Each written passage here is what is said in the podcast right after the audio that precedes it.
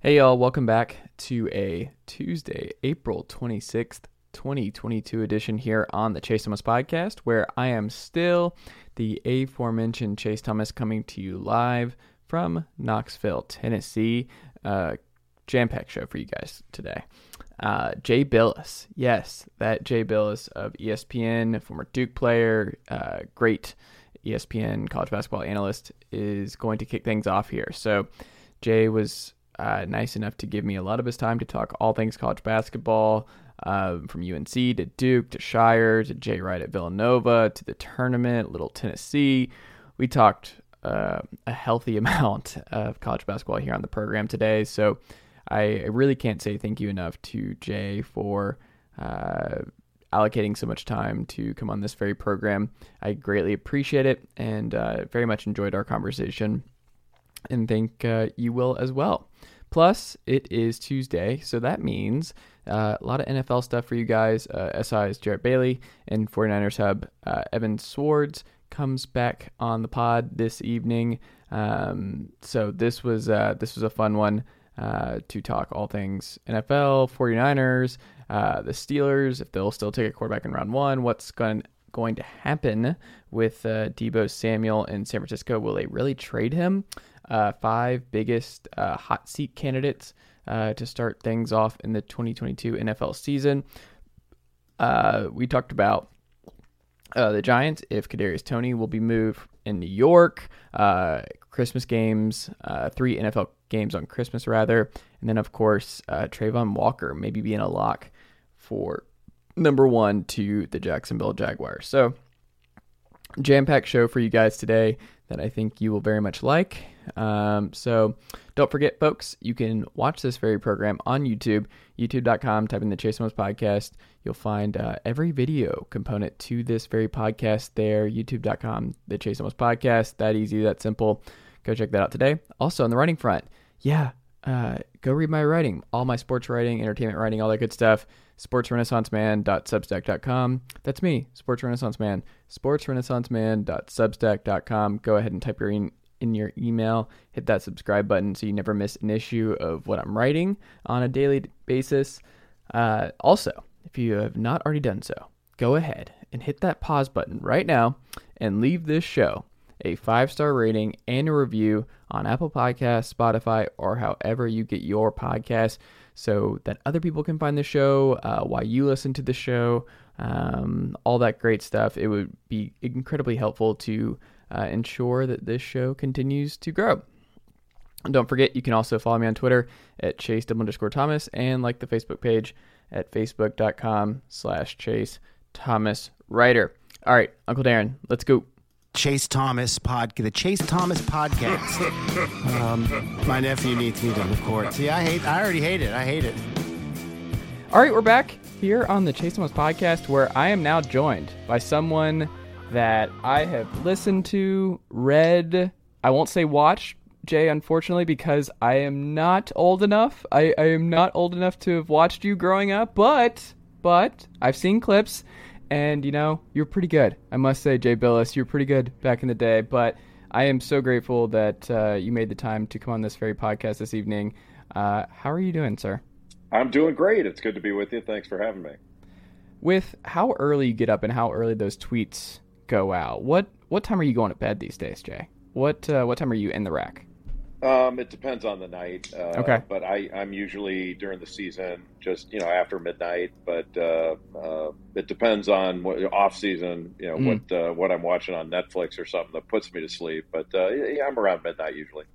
What are you watching on Netflix right now? Is there anything specific? Are you a big Ozark guy? I yeah, I finished the first half of the last season of Ozark. What'd you think? and then I, I, like it, but I was convinced that I didn't know that was the first half of the season. They fooled oh. me on that. I thought, okay, well, my God, what a bummer that is. um, you know, that ending. Mm-hmm. Uh, so I'm, I'm kind of looking forward to that. And then I just finished uh, season five of Better Call Saul, uh, okay. which is which I liked. I was a Breaking Bad guy, so yeah. Better Call Saul was very good. I think the the final seven episodes for Ozark come out this week. Either I think it's this weekend. I want to say. Oh, is that right? Yeah, I think the final seven. So I don't know what your schedule looks like the rest of the week, Jay, but you might want to go ahead and uh, prioritize seven hours uh, for for binging Ozark because I feel like the spoilers are going to be rampant. Like I'm going to stay off Twitter uh, for the weekend. I mean, it's a good idea to stay off Twitter anyway. Uh, I think it's a good daily advice, but especially when there's something you want to watch because it's so easy uh, to uh, to find those spoilers. Um, my first question to you, Jay. Um, now that you've had a few weeks to think about it, the NCAA tournament has wrapped up. Were you surprised after everything that was said and done that Kansas were the 2022 uh, champions? Well, I mean, if you would have told me in February they were going to win it, I would have said, well, I, I wouldn't favor them. I, mm-hmm. I, would have favored other teams ahead of them. But once uh, I saw the bracket, actually, Kansas was the only team that I got right out of my Final Four. Hmm. Um, but and then when both Duke and North Carolina made the the, the semifinal and so much attention went to them. I, I, think I said on multiple platforms that I wouldn't mind being Kansas right now. You know, let the Hatfields and McCoys fight it out, and if they want to go mm. to overtime, you know, knock yourself out. Then Kansas will play them on Monday night.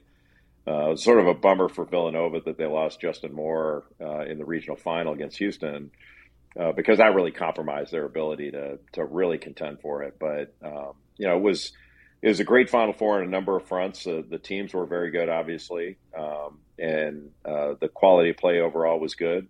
Um, but uh, it, the, I think the thing that made it seem like it was an all timer was the fact that we had fans back for the first time, mm-hmm. and it it seemed normal. Uh, and it's been a long time since uh, since I, I, think we felt normal from I don't know what it was maybe February on. Uh, mm-hmm. It felt it felt pretty normal. Um, there were times in January you're worried about things and you know you're walking around and everybody's masked up and and it uh, I mean it was better than it had been but but it was still compromised and uh, but there was a real in New Orleans a real feeling of normalcy which was kind of nice. Do you like that they're playing the Final Four games now in football stadiums? Do you like that feel? And do you think players are used to it at this point, or do you think it actually does take some time for them to get used to playing in a football arena versus a basketball arena? Yeah, that's a good question. I think I think it's way better than it used to be. Um, hmm. They've done a great job with the sight lines, so when you're actually on the floor, it doesn't feel as cavernous as it used to. Mm. Um, so the sight lines for shooting are great, um, and and that they they figured out. Um, the size, I mean, you know, look, I, have been uh, high up with some of our broadcast positions uh, mm. for studio stuff, and there's no way that the people in the upper um, upper deck can even see the game. I don't I don't yeah. even know why they're there, honestly. But for the players, I mean, you know, every time the players walk out of the floor, they're looking around like they can't believe how big this thing is. I don't think it really matters. I mean, mm-hmm. it, it's it's easy to understand why they do in those big arenas. It's money, yeah, and and they don't want to play in a twenty five thousand seat arena, which is plenty big. Um, most players don't play in, in that big of an arena during the regular season, mm-hmm. but but it's it's all for money, and look, I like money as much as the next guy. I don't have a problem with it, but uh, you know, it's hard to, you know, it's hard to say this isn't pro sports when you see, you know, the way this this whole thing's monetized. But but it, it's all good. I mean, um, I thought it was a great uh, atmosphere, and uh, you know, there's certain cities that the Final Four is just better in, and New Orleans is one of those, along with San Antonio. I still think Indianapolis is pretty good. Hmm. Um, but but I'm a I'm a big New Orleans San Antonio fan for uh, like you know a lot of I've been to a bunch of Final Fours over the years, and I heard somebody say once like the best thing about the Final Four is you see everybody you know, and the mm-hmm. worst thing about the Final Four is you see everybody you know, uh, which I thought was kind of funny. Are you more of an extrovert? Do you, or are you more of an introvert? Like when you see a lot of people out and people are like, "Oh, that's Jay Bilas," and like you said, when you're out, like do you do you get energized by those interactions, or are you someone who just it, it, you're just like because this is how I am with an, being an introvert. Like it, I, I, don't know. Do you, there's this like misconception when it comes to people who do broadcasting for a living, and they think, oh, extrovert to do this kind of thing, but it's it's not really true. Like the majority of my time is uh, reading and uh, just I'm I'm far more comfortable in. Uh, and, and and just being independent. Is that how you are, or do you enjoy uh, that kind of just running into everybody all the time? I enjoy it. I, okay. I, mean, I guess I'd classify myself as more of an extrovert, mm-hmm. um, and I enjoy. I really enjoy meeting people, and the fact that you know I, have been lucky enough to have this uh, sort of ESPN platform where people know who you are, and and they're more likely to come up and say hello or strike up a conversation. That that actually is helpful. Hmm. Um, to me, it, it's a it's a nice icebreaker, and you want, I wind up meeting more people that way, and uh, and most every interaction you have with people are great.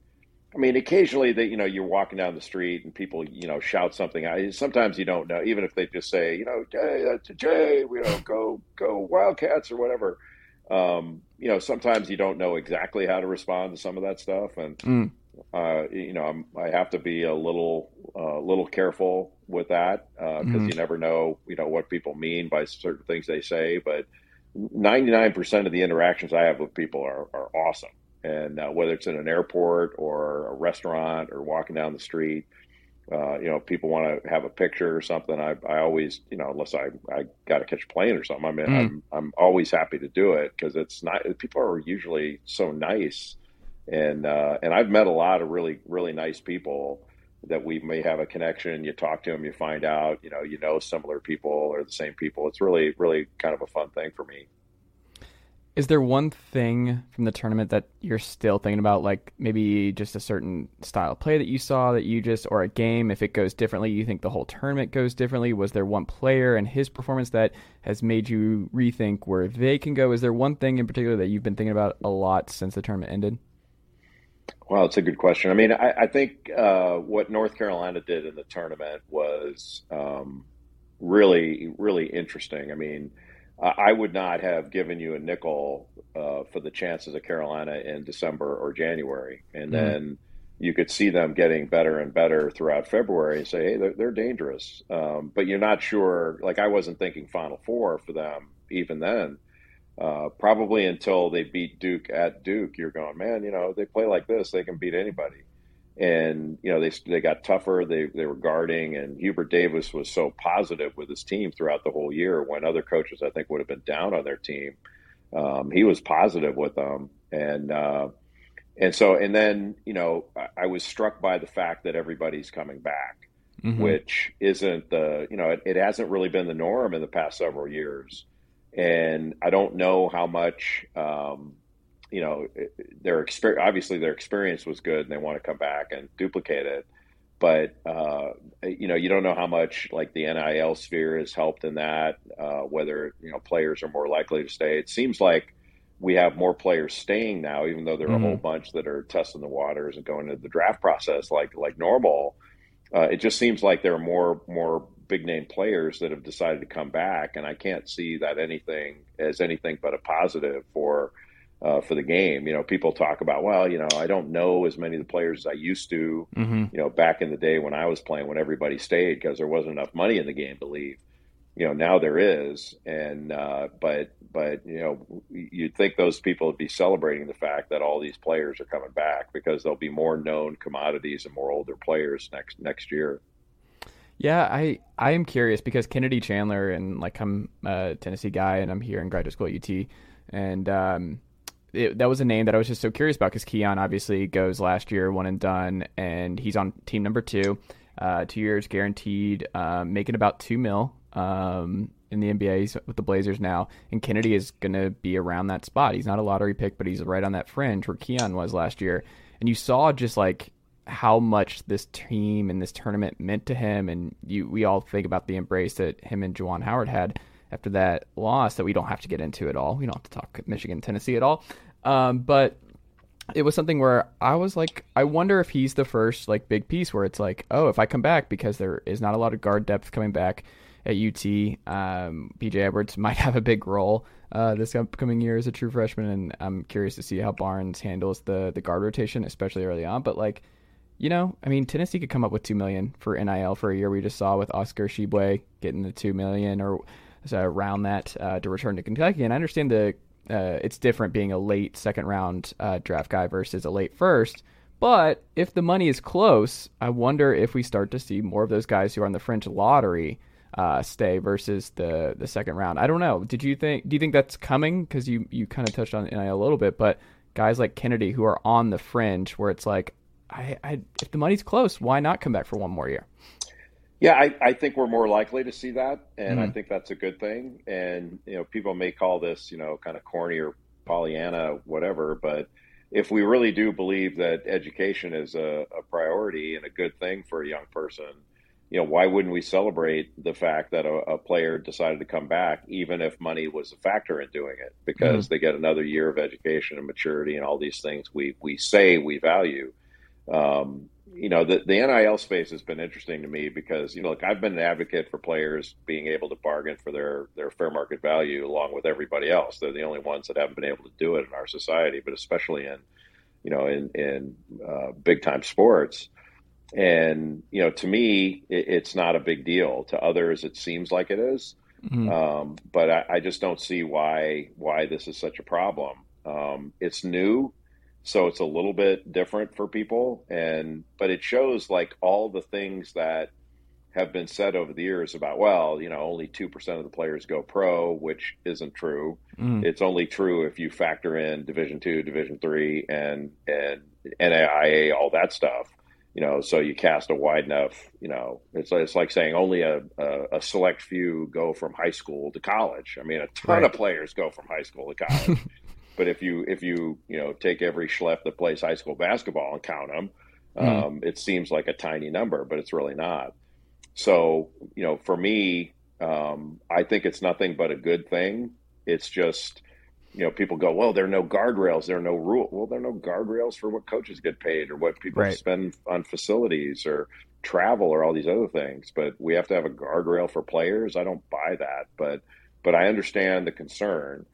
Um, but but if if the players, if it means that players stay in school longer, uh, we all think that's a good. You know, we, we thought it was a good thing before NIL. I don't see why we would think it's a bad thing with NIL. What is Villanova losing in Jay Wright? Well, I mean, they're they're losing an, not only an iconic coach, but they're losing a touchstone and one of the truly great people and leaders that the game has known, and it's certainly that the game's known in my time in it, in the last, you know, since the early '80s when I became a college player. Um, I I can count on on one hand um, the the coaches that that I think are in that class, and Jay Wright's in that class. Um, he's one of the greatest ever, and and when you balance out all the things that we would say we value in a leader, um, it, you know, integrity, consistency, you know, character, competence, humility, all these things. Um, Jay Wright checks every box, and and he's unbelievably nice and accommodating to everybody he deals with and treats everyone. I mean, it's a he's a walking masterclass on how to treat people, hmm. and uh, you know that which which I think shows you can be uh, incredibly competitive and and a nice person at the same time. Those things aren't mutually exclusive. Uh, so it, you know that one one it surprised me when I found out last Wednesday that he was retiring. Uh, and honestly, it, it, it, hurt a little bit. You know, it's mm-hmm. one of hmm. those things that felt like kind of a gut punch to the game. Um, but uh, you know, that's more of a selfish reaction that you know I want. I, I've enjoyed interacting with him in the game. You know, he's been one of the one of the, the guys I've valued most that I've I've been around and covered and gotten to know and become friends with.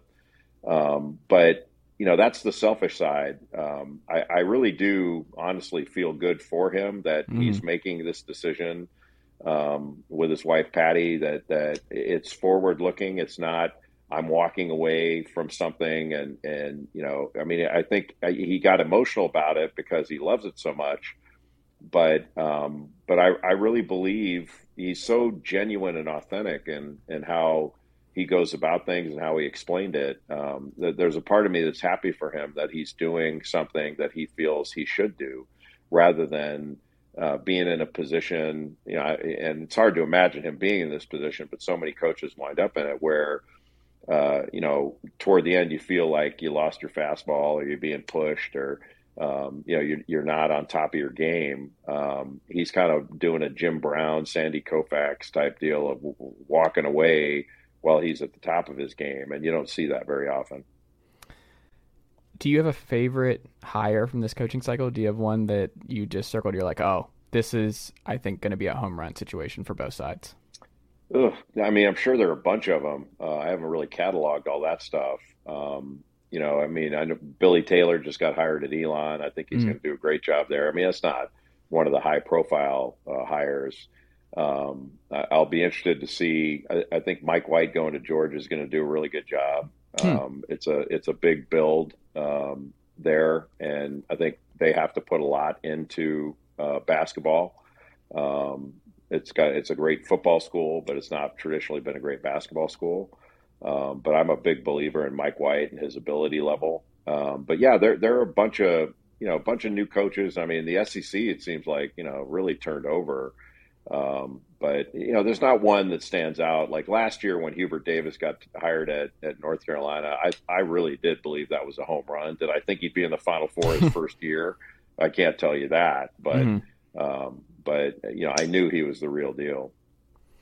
Interesting. Um, I'll have one more UNC thing in just a second, but um, from your perspective, as I think you you see the game in such a different, unique way that I wanted to ask.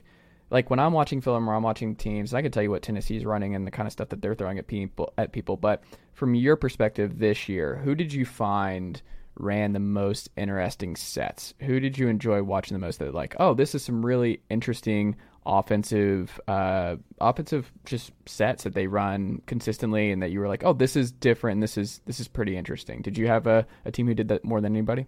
Yeah north carolina was at the top of that list hmm. because they played so differently this year as opposed to last year. Um, they they've always been uh, especially under roy williams um, a two traditional low post you know two low post guys and you know they ran a lot of box sets. They ran their secondary break, and you know I think one thing about North Carolina in the past is is they were the easiest scout in the country. You knew mm-hmm. exactly what was coming. The problem was you couldn't stop it. Right. And they they ran with you know they ran everything with such pace that they could wear you down, foul you out, uh, that kind of stuff. And and because they ran it with such pace, it, it was so difficult to deal with. Um, so when Hubert Davis came in, it was a, a vastly different way to play.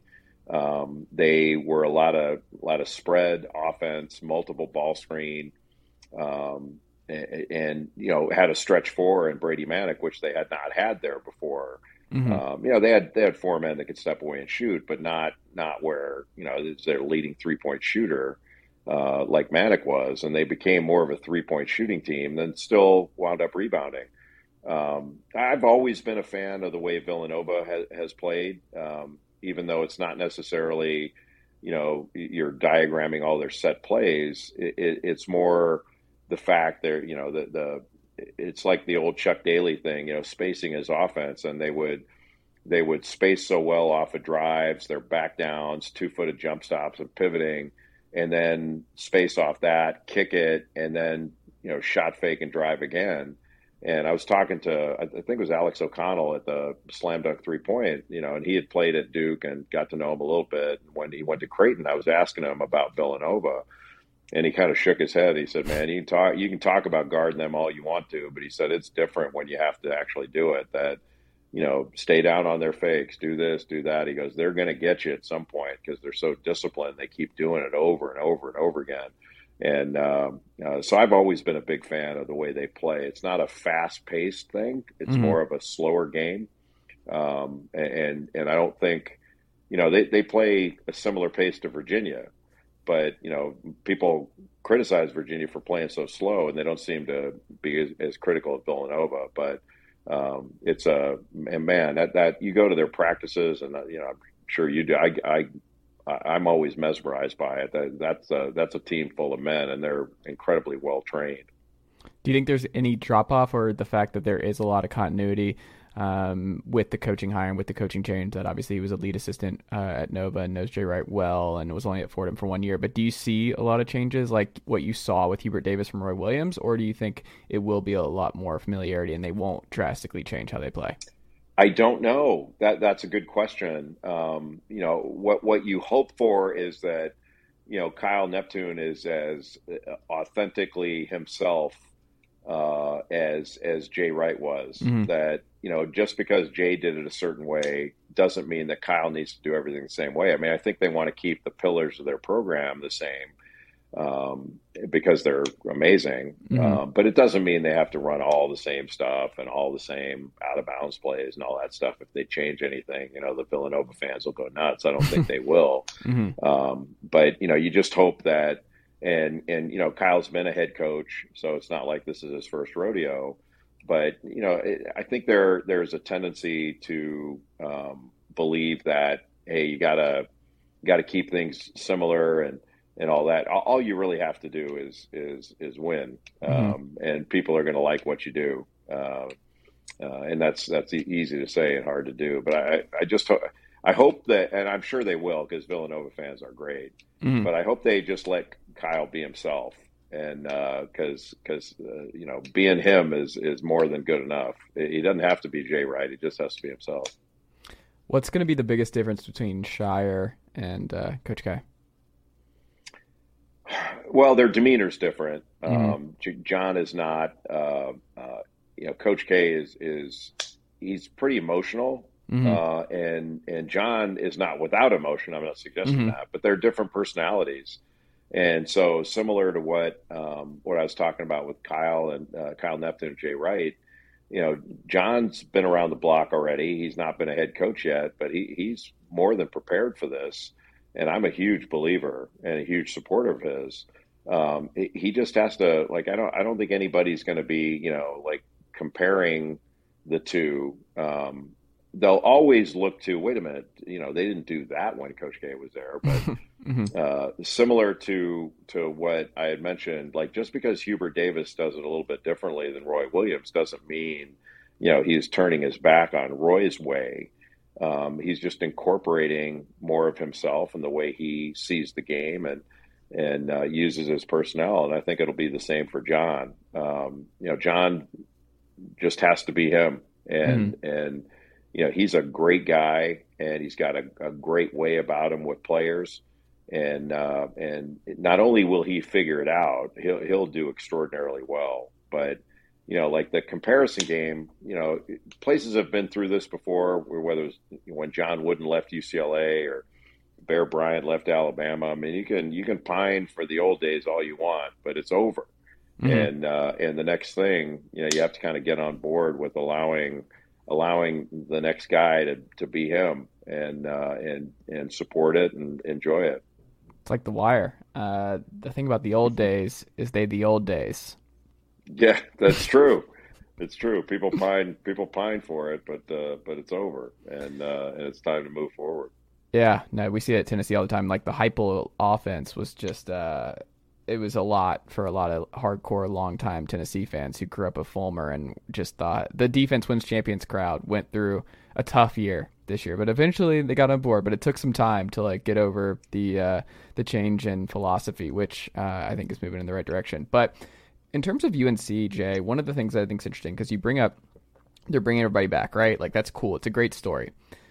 However, what we just saw, I think, with Gonzaga and Baylor, who were still one two following their season last year, where it was clear that Baylor and Gonzaga were the two best teams in college basketball a season ago. They were pretty clear the best two teams in college basketball again this year for the majority of the year. And then, of course, the tournament happens and injuries and stuff like that play a role. But ultimately they don't get back. They don't even make the final four. And I wonder with these kids, it's it's interesting because it's just so much more difficult than I think an Alabama or a Clemson running it back in college football or even in college baseball the College World Series. But like, it's going to be really hard. These the UNC was kind of a blip, or they came out of nowhere this past year, and this is not a bunch of NBA guys who uh, came out of nowhere la- or um, who came out of nowhere last year. I think it's going to be a lot more arduous than I think a lot of people when we throw it because it's such a good story. But I don't know. I just I think back to Baylor and Gonzaga who were really really good this year, and they looked like they could go back to back, and it just shows like it's really hard to get there once. It's gonna be even more di- like insanely difficult for them to replicate what they did a year ago, right? Well, yeah, and but part of it was Baylor had some really significant uh, significant injuries down right. the stretch. They lost Jonathan Tchamwa Tchatchoua mm-hmm. for the season. Then L.J. Cryer was injured, didn't really play in the tournament, so they were compromised. Right, and they didn't have their their full complement of players. If they did, you know, you, you certainly would have favored them to to reach another Final 4 Mm-hmm. But that's sort of the interesting part you you you brought up about you know Alabama, Clemson, and football and all that stuff. Um, you know, in, in football, um, they choose who their Final Four is going to be, Mm-hmm. and basketball doesn't do that. You still have to run the gauntlet again. Yeah, you have to go out and, and earn your way there. Not not that that Alabama didn't earn their way to the, the college football playoff. I'm not suggesting that, but if if basketball did it the way football did it, we would have had you know Kansas and um, and Baylor and Gonzaga and who was the other number one seed? Um, I can't remember, but you know they they uh, Arizona. Yep. So they all they all would have been in the in the college football playoff Mm-hmm. you know, because they were the, the, the best teams in the regular season, but they had to go play.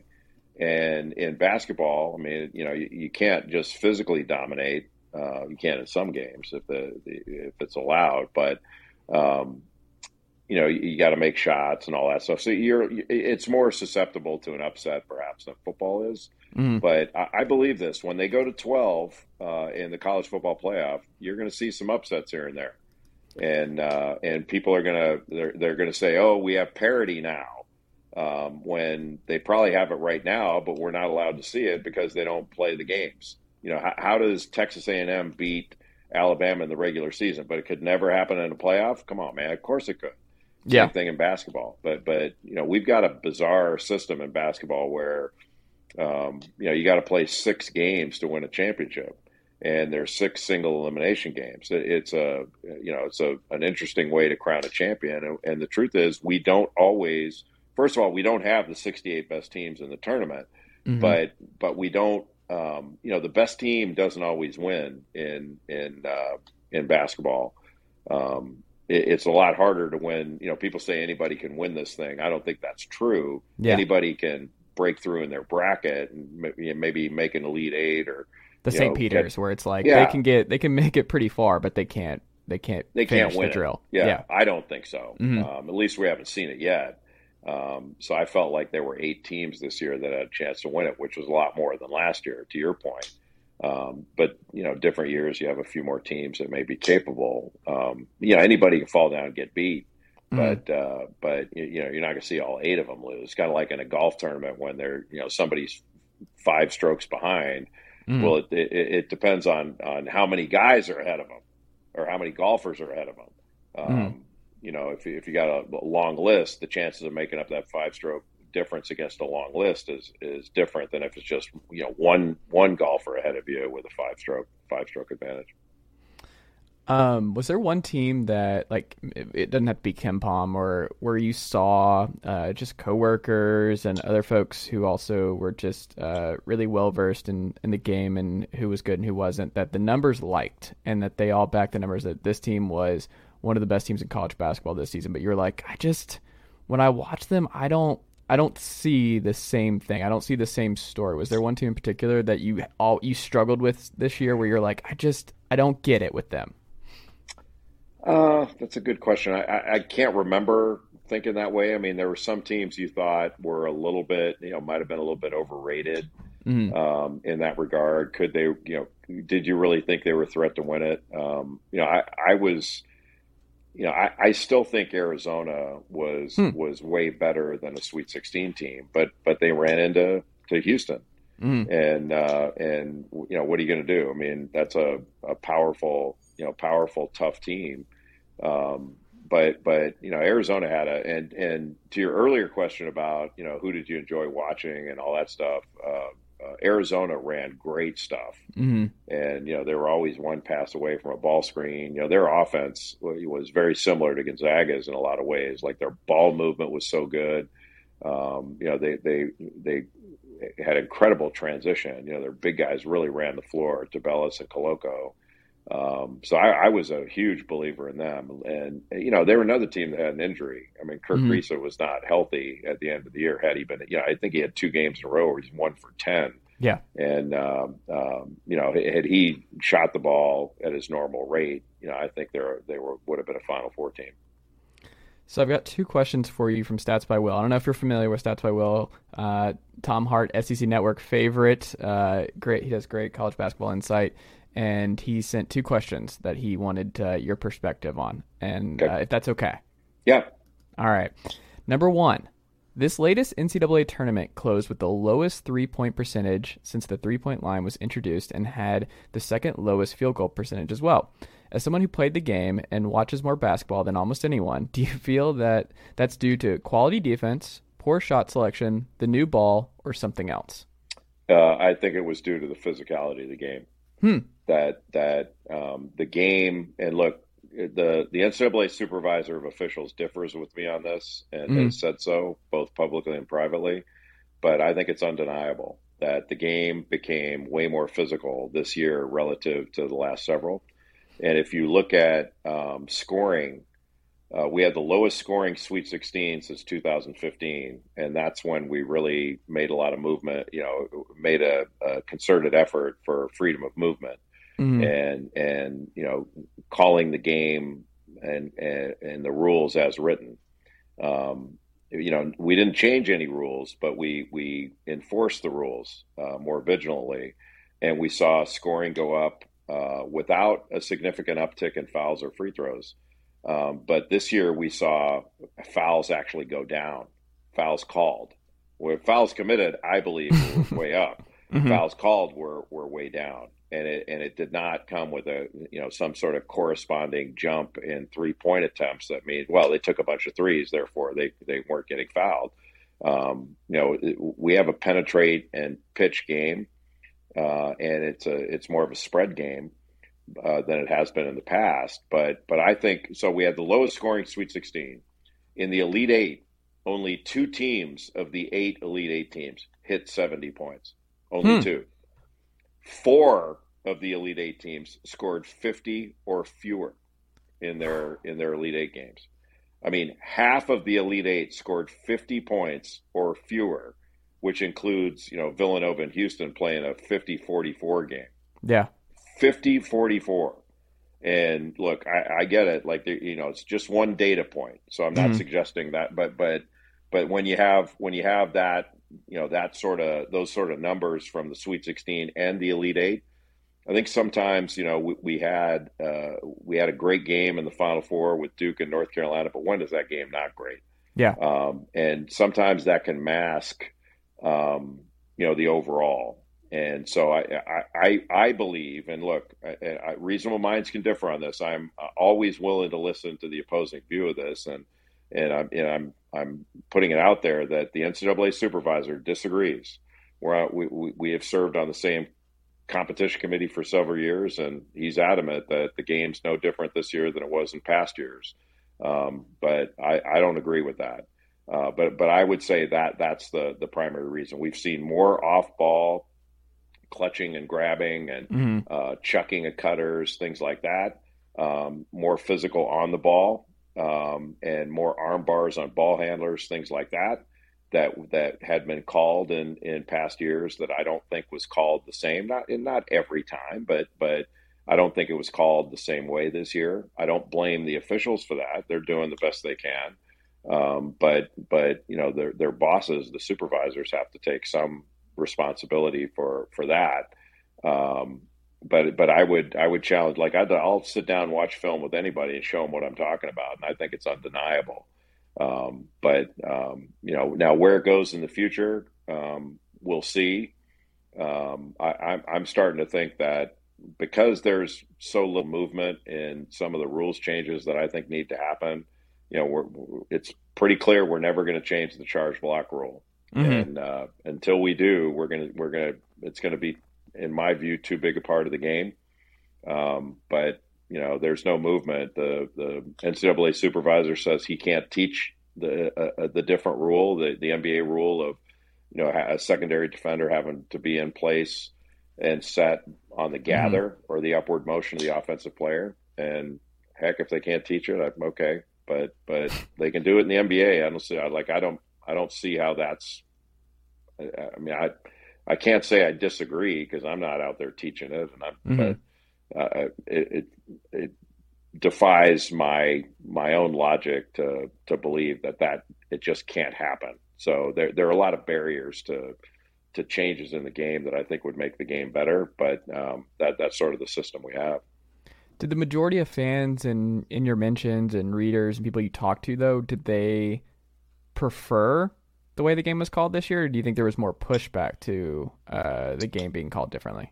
Well, I mean, I don't. You know, it depends on you know the level of sophistication of the fan. Like, hmm. so most most fans would say, "Well, I don't like a game where a lot of fouls are called." Mm-hmm. Well, neither do I. I mean, but but I don't like it when when there are a lot of players stepping out of bounds. But it doesn't mean you don't call it when they they step out of bounds. Right. You know, play, player steps out of bounds. We don't go, well, he just barely stepped out of bounds. you know, we say, quit stepping out of bounds. Mm-hmm. And when guys commit fouls, when players commit fouls, we should call it, and they'll foul less. You know, I, I use the analogy of speeding on the highway. Mm-hmm. That um, you know, if if the speed limit is sixty five, and and like I'm not asking for cops to hand out tickets when people are going sixty seven or sixty eight into sixty five, mm mm-hmm. but when they're going eighty, you need to you need to ticket that, and if you ticket that, people will slow down. That mm-hmm. that's my belief and experience, and I think it's that that analogy is is is apt for for basketball. Um, you know, in football, and this may not be completely accurate, but it's just a feeling I have. You know, when when uh, uh, an official throws the flag in a football game, calls holding. Um, you know, my sense is that that fans aren't going, oh my God, quit calling holding. They're going, stop holding. Mm-hmm. They're going, you know, our team is undisciplined. They're getting too many penalties. Mm-hmm. And it's the same thing in basketball. Like, not every player is good enough, talented enough, athletic enough to guard every other player. Yeah. And so if you can't guard them, then you're going to have to bring a double, mm-hmm. or you're going to have to play. You're going to have to do something to disrupt without doing it. You know, you can't just physically impede mm-hmm. it, it, because it's illegal to do that. But I think too much of that has been allowed. And again, it's not every game. It's not, um, you know, the games are still good. Nothing ruins the game. Nothing makes it unwatchable. I'm mm-hmm. not one of those guys. But but it would certainly be better. Like I don't think there would have been a lot of cards and letters complaining if if scoring was the highest it's ever been in the NCAA tournament this year. But but the fact that it was the lowest since 2015 in the sweets, at least in the Sweet 16 and, and the Elite Eight, um, that that should be a, a, red flag and concerning. Doesn't mean we have to, you know, um, uh, you know, storm the the, the offices of the uh, NCAA with torches and pitchforks to to get action. But but I think that the those in charge need to be need to be concerned about it. The second question from Will. Uh, what returning player do you feel you're higher on than the consensus, i.e., a guy you feel is a legit All American candidate that no one is actively talking about? Wow. Um, I don't know. I'll have to think about that one. Um, you know, the game's so different now. Like, I'm in the I'm in the mode right now of watching which players are declaring for the draft, mm-hmm. and so like that that's why I kind of laughed. You know, you put out a um, after the Final Four, we put you know put out a early, way too early top twenty five or top mm-hmm. ten. I think I did for next year. And I had thought, well, a number of these Carolina players are going to leave. Like Brady Manek obviously can't come back, but a number of these guys are going to leave, and, and mm-hmm. they all came back. So I mean, you know, I would probably put them preseason number one.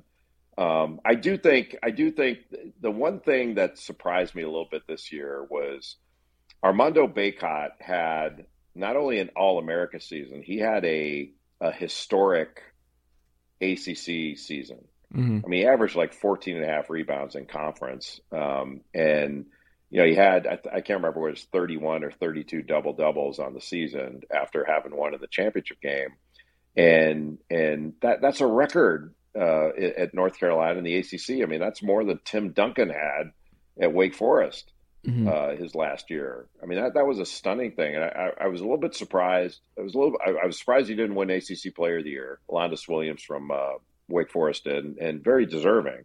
But I thought I thought Bacot would get it, and I'll be interested to see if he, you know, is first team All American going into next year because I think he's going to be every bit as productive next year as he was this year he's just a, a relentless workhorse that I mean, that kind of productivity you, you don't just you know have a good month and do that. That that guy mm-hmm. was consistently excellent all year long, and there's no no reason to believe he won't be that and more next year.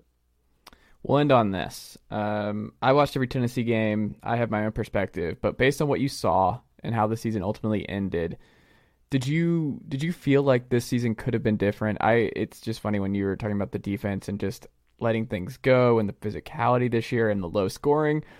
That was, I think, the impetus for so many Tennessee fans. Like, if we're going to do this in the Rick Barnes era, this is the year to do it, where it seems like we have mastered the muck it up ball. Like, we're going to bring you into the mud and you're going to like it. You're going to deal with it and we're going to see what happens. And for me, I mean, we don't have to get into like why Tennessee was probably underseeded um, in the tournament, but they just, it, it did feel different this year in Knoxville, and this team really did figure it out, especially after Nkamhoua unfortunately went down. Was just that like Barnes was able to kind of shore up his big man rotation and kind of figured out who he could rely on and who he couldn't, and it just it worked. Zakai was comfortable as the sixth man. Like you just looked at the the four guards with James at the four, and you're like, okay, they have the versatility. They can go big if they need to. They can go small if they need to.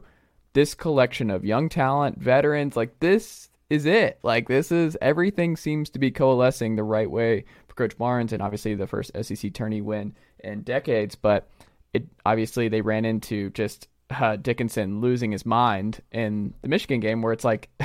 of all the times, like that was the game we needed Nkamhoua for. Was like that particular moment. It's like you wish you could just bring him back. It's like, all right, we need you on Dickinson here, and then by the way, we got to go back to what we were doing before that, but we just need you right here um, I don't know. It it's gonna sting, and I think it's still sitting with a lot of Tennessee fans. Like this was a really really tough tournament loss, and it felt different this year in Knoxville. Yeah, and that that you know when you have that great of a a, a season and win mm-hmm. your conference championship and um, undefeated at know, home, yeah, and especially after you know I did the game where Tennessee went to Kentucky and got their doors blown off. Mm-hmm. Uh, I think they were down by thirty during the game, if I remember right. We don't have to go into and, that. That was the, the Kentucky. Well, they, they, shot like eighty percent from. No, they played great. Yeah, yeah, they played great. Insane. Um, but but but you know Tennessee didn't let it define them. Mm-hmm. A lot of, a lot of times that can be a uh, you know a, a, shock to the system where you don't really recover from it and uh, and not only did they recover, they beat Kentucky after that and hammered them pretty good in Knoxville. Mm. Um, and you know that SEC tournament win was was eye opening. Um, I, I did after like I, I had them I had Tennessee against Texas Tech in the Garden when mm. they had to repaint the rims after that game. There's so many missed shots, and still they had a chance to win. Um, but you know, you always kind of wonder are they one bad shooting night away from a loss.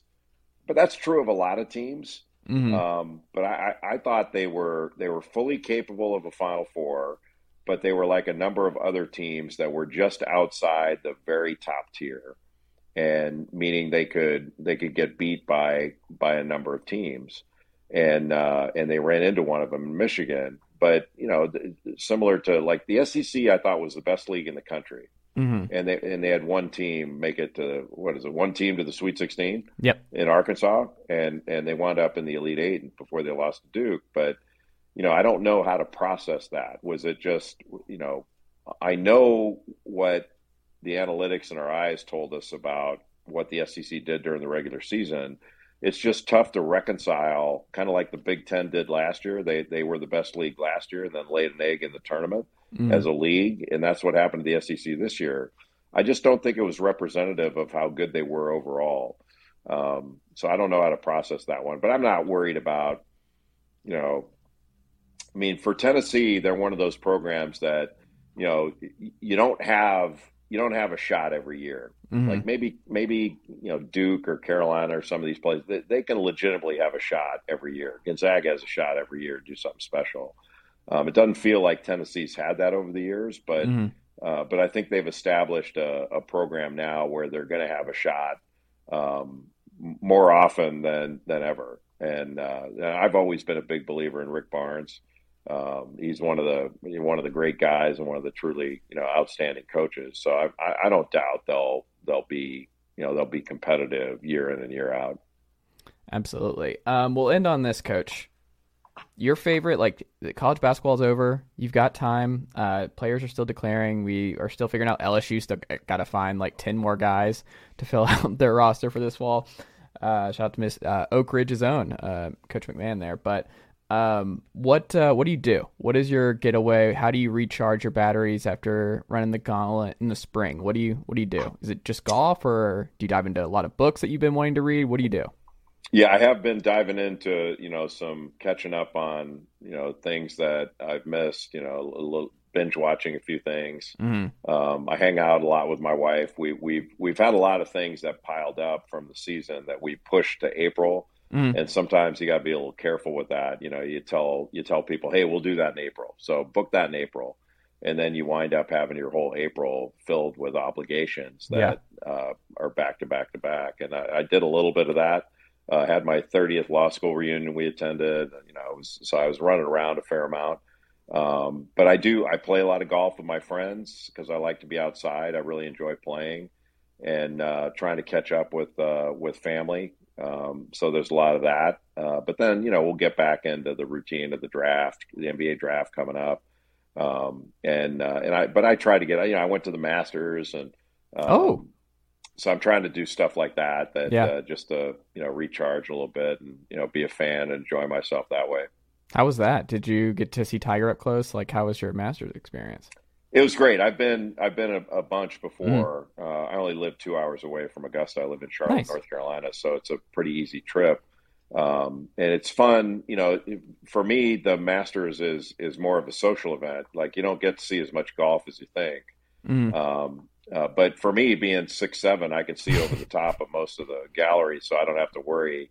I only saw Tiger for a hole because we didn't want to we didn't want to fight the crowd following him yeah. around on Thursday. So I saw him tee off at eleven, um, and he looked really good, um, and that was that was fun. Uh, so we hung around, you know, ten and eighteen, uh, watched tee shots at one, and then went to Amen Corner and and and saw uh, tee shots on twelve uh, which is always really cool. And then watching some of the tee shots come down 13. Um, but just walking that property, how one, how beautiful it is, how hilly, um, and the topography is incredible.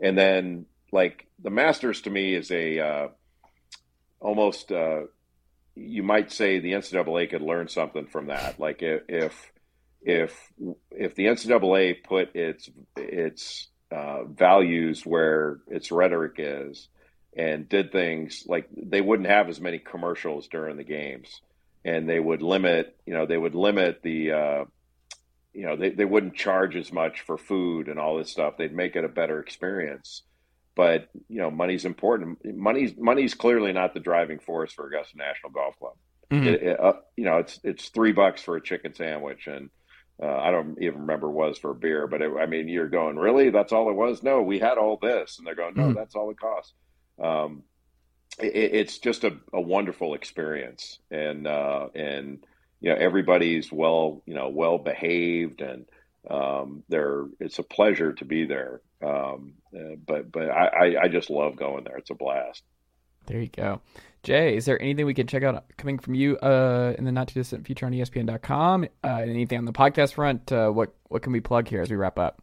We're still doing bald men on campus. We had mm-hmm. uh, we had Tom Izzo and uh, Leonard Hamilton today. Seth Greenberg, LaPhonso Ellis, and I. Uh, so we we hashed through NIL and uh, you know the transfer portal and and all the difficulties that are are going on in the game. But um, you know, I'm hoping. Uh, well, I know we're going to do this. We're going to you know we're going to be focusing on all the good stuff coming up. You know, the idea that so many of these players are coming back and um, you know, it, it, there, there's a lot to celebrate in the game, and uh, we're looking forward to that part of it.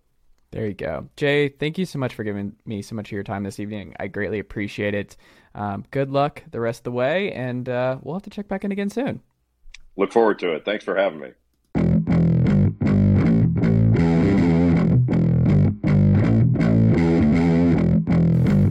All right, we're back. Developing the NFL is back here on the Chase Thomas podcast, where I am now joined by fellow NFL guys. Evan Sowards, whose voice is kind of here. 25% of Evan Sowards is here. The other 75% uh, was left at Coachella this weekend. Evan, how are you? Um, you know, I don't know that I could tell that answer that question without lying. So let's just say uh, things are things are rough right now. Mm-hmm. It's not looking good for your boy. Well, there were two things I saw over the weekend. One, you were in an IV in like what looked to be an ambulance at one point this weekend. And then part two was this you losing your mind, screaming like you were running in place. It looked like a little bit of "I'm Not Okay" by My Chemical Romance, and I was like, "Oh, Evan's just uh, this is going to be an amazing Monday Night podcast because there's no way he's 100." percent But you're a fighter, and you come to work even when you're not feeling up to it, unlike a certain 49er. So there you go. Yeah, right. yeah, I uh, I will not be get asking requesting a trade from the Chase Thomas podcast. Mm-hmm. Uh, what up, Jarrett? It's good to see you and have you like semi regularly kicking it with us. I appreciate you. Jarrett's become one of the the co like the co off season guys. He's I think he's in he's in the Chase Thomas podcast Evan Sowards family. I think. Are you okay with that, Jared? Yeah, no, I'm very okay with that. I just want to say Sowards looks like the uh, like the walking embodiment of the word Coachella. So that makes perfect sense that he was losing his mind there. So, well, okay. So first, first and foremost, I will say, uh, I've never been to Coachella before. Uh, I had a blast mainly because I was with some of my friends that I don't get to see a lot. It was great to see them. Uh, Chase, clarification. What I actually did is, so we went to uh, we went to Coachella with my friend who's a doctor. Mm-hmm. So she has access to IVs. And okay. when you drink a lot, IVs are really like kind of a really quick way to maybe curtail a, a hangover. Right. So we were in an RV. You know, Coachella is really expensive, and so we went to like this. You have to RV. pay to get into Coachella. No, but I mean like just even renting like places. Oh. So so like we there there's an RV park that specifically only rents out to Coachella goers, which is kind of cool because they have a pool and a DJ. It was fun. Um, but yeah, so like to stay in the RV for three days was fifteen hundred dollars. which is insane. It's a nice RV, Jesus. but still. Uh, some hotels had it fifteen hundred dollars a night for Coachella. Uh, mm. But so I had never gone before. I don't really listen to a lot of the music that people at Coachella were playing, but the one thing that I, as you all probably are not surprised about, was very excited for was the emo night uh, pre- presentation, and and you know I, I kind of talked to you guys a little bit about it, but for anyone who's unaware, emo night is a, I think it's an awesome story. These literally was two guys who lived in Echo Park, LA, which is kind of like more of the hipster, you know, kind of like dive bar area of LA. Who were just literally like at a di- you know at a dive bar one Tuesday night, and they're like, do you, do you guys mind if we like play our music on like an aux cord or something? And they're like, I don't, sure, mm. I don't, I don't care. Um, so that became them just every Tuesday night showing up and playing emo music, and then more people started coming. So they started doing emo nights every t- Tuesday night. Um, and then the emo nights started to get bigger and more popular to such a point that they were like, all right, well, we have to like rent out a space to do this because it's just too many people and for a little dive bar. So they then started, you know, renting a, a, a an actual space uh, to do emo nights, which then grew again. Mm. Um, and then it became so popular that, it, you know, all it was was literally these two guys on an aux cord playing like an emo set, right? Your your most popular like Yellowcard only one, My Chemical Romance, I'm not okay, okay, like all those like really like old school like nostalgia emo songs. So then it got so big that they started having surprise guests, where like actual members of bands from like you know back in the day would show up and like do surprise get sets or like play a song or just be a part of the you know the party. Um, and then Brooklyn and New York started doing an emo night, which uh, Ryan William, Ryan Key from Yellowcard was like uh, one of the main people to like show up, put it on, help, yada yada yada.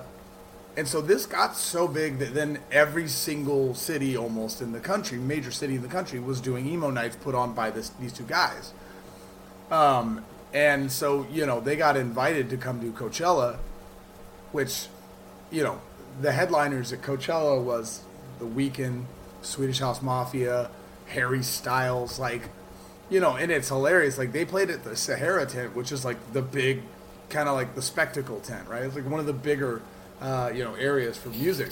So it's just these two guys, and they're wearing like these outfits where it's like, we're not supposed to be here and they're they're just kind of like you know we're we're doing this for the people that don't have you know that have never had a seat at the table when it comes to emo music. For the people like like me, literally Evan, who listened to the music by myself all my life because no one else listened to it. you know, I would go to concerts by myself. I would drag girl, the girls that I was dating at the time, those poor girls. Um, you know, and it was really dope to just like you know see the rep- representation. Uh, so I, yeah, that video of me is me being you know around twenty thousand people listening to some of my favorite music. I thought that was pretty cool. That's. I mean, man, that sounds awesome. That's uh, that's a fun weekend. Like I couldn't do any of that. I won't lie. Like I just uh, co- festivals and concert going is not really my jam. Uh, Really? It's not not really my deal. I can't. I haven't not- been to a lot Mhm. of concerts, but um, the few that I've went to in the past couple weeks have just been out of this What have you gone to? Um, well, like Evan, I'm also into like the whole emo, like pop punk metal scene.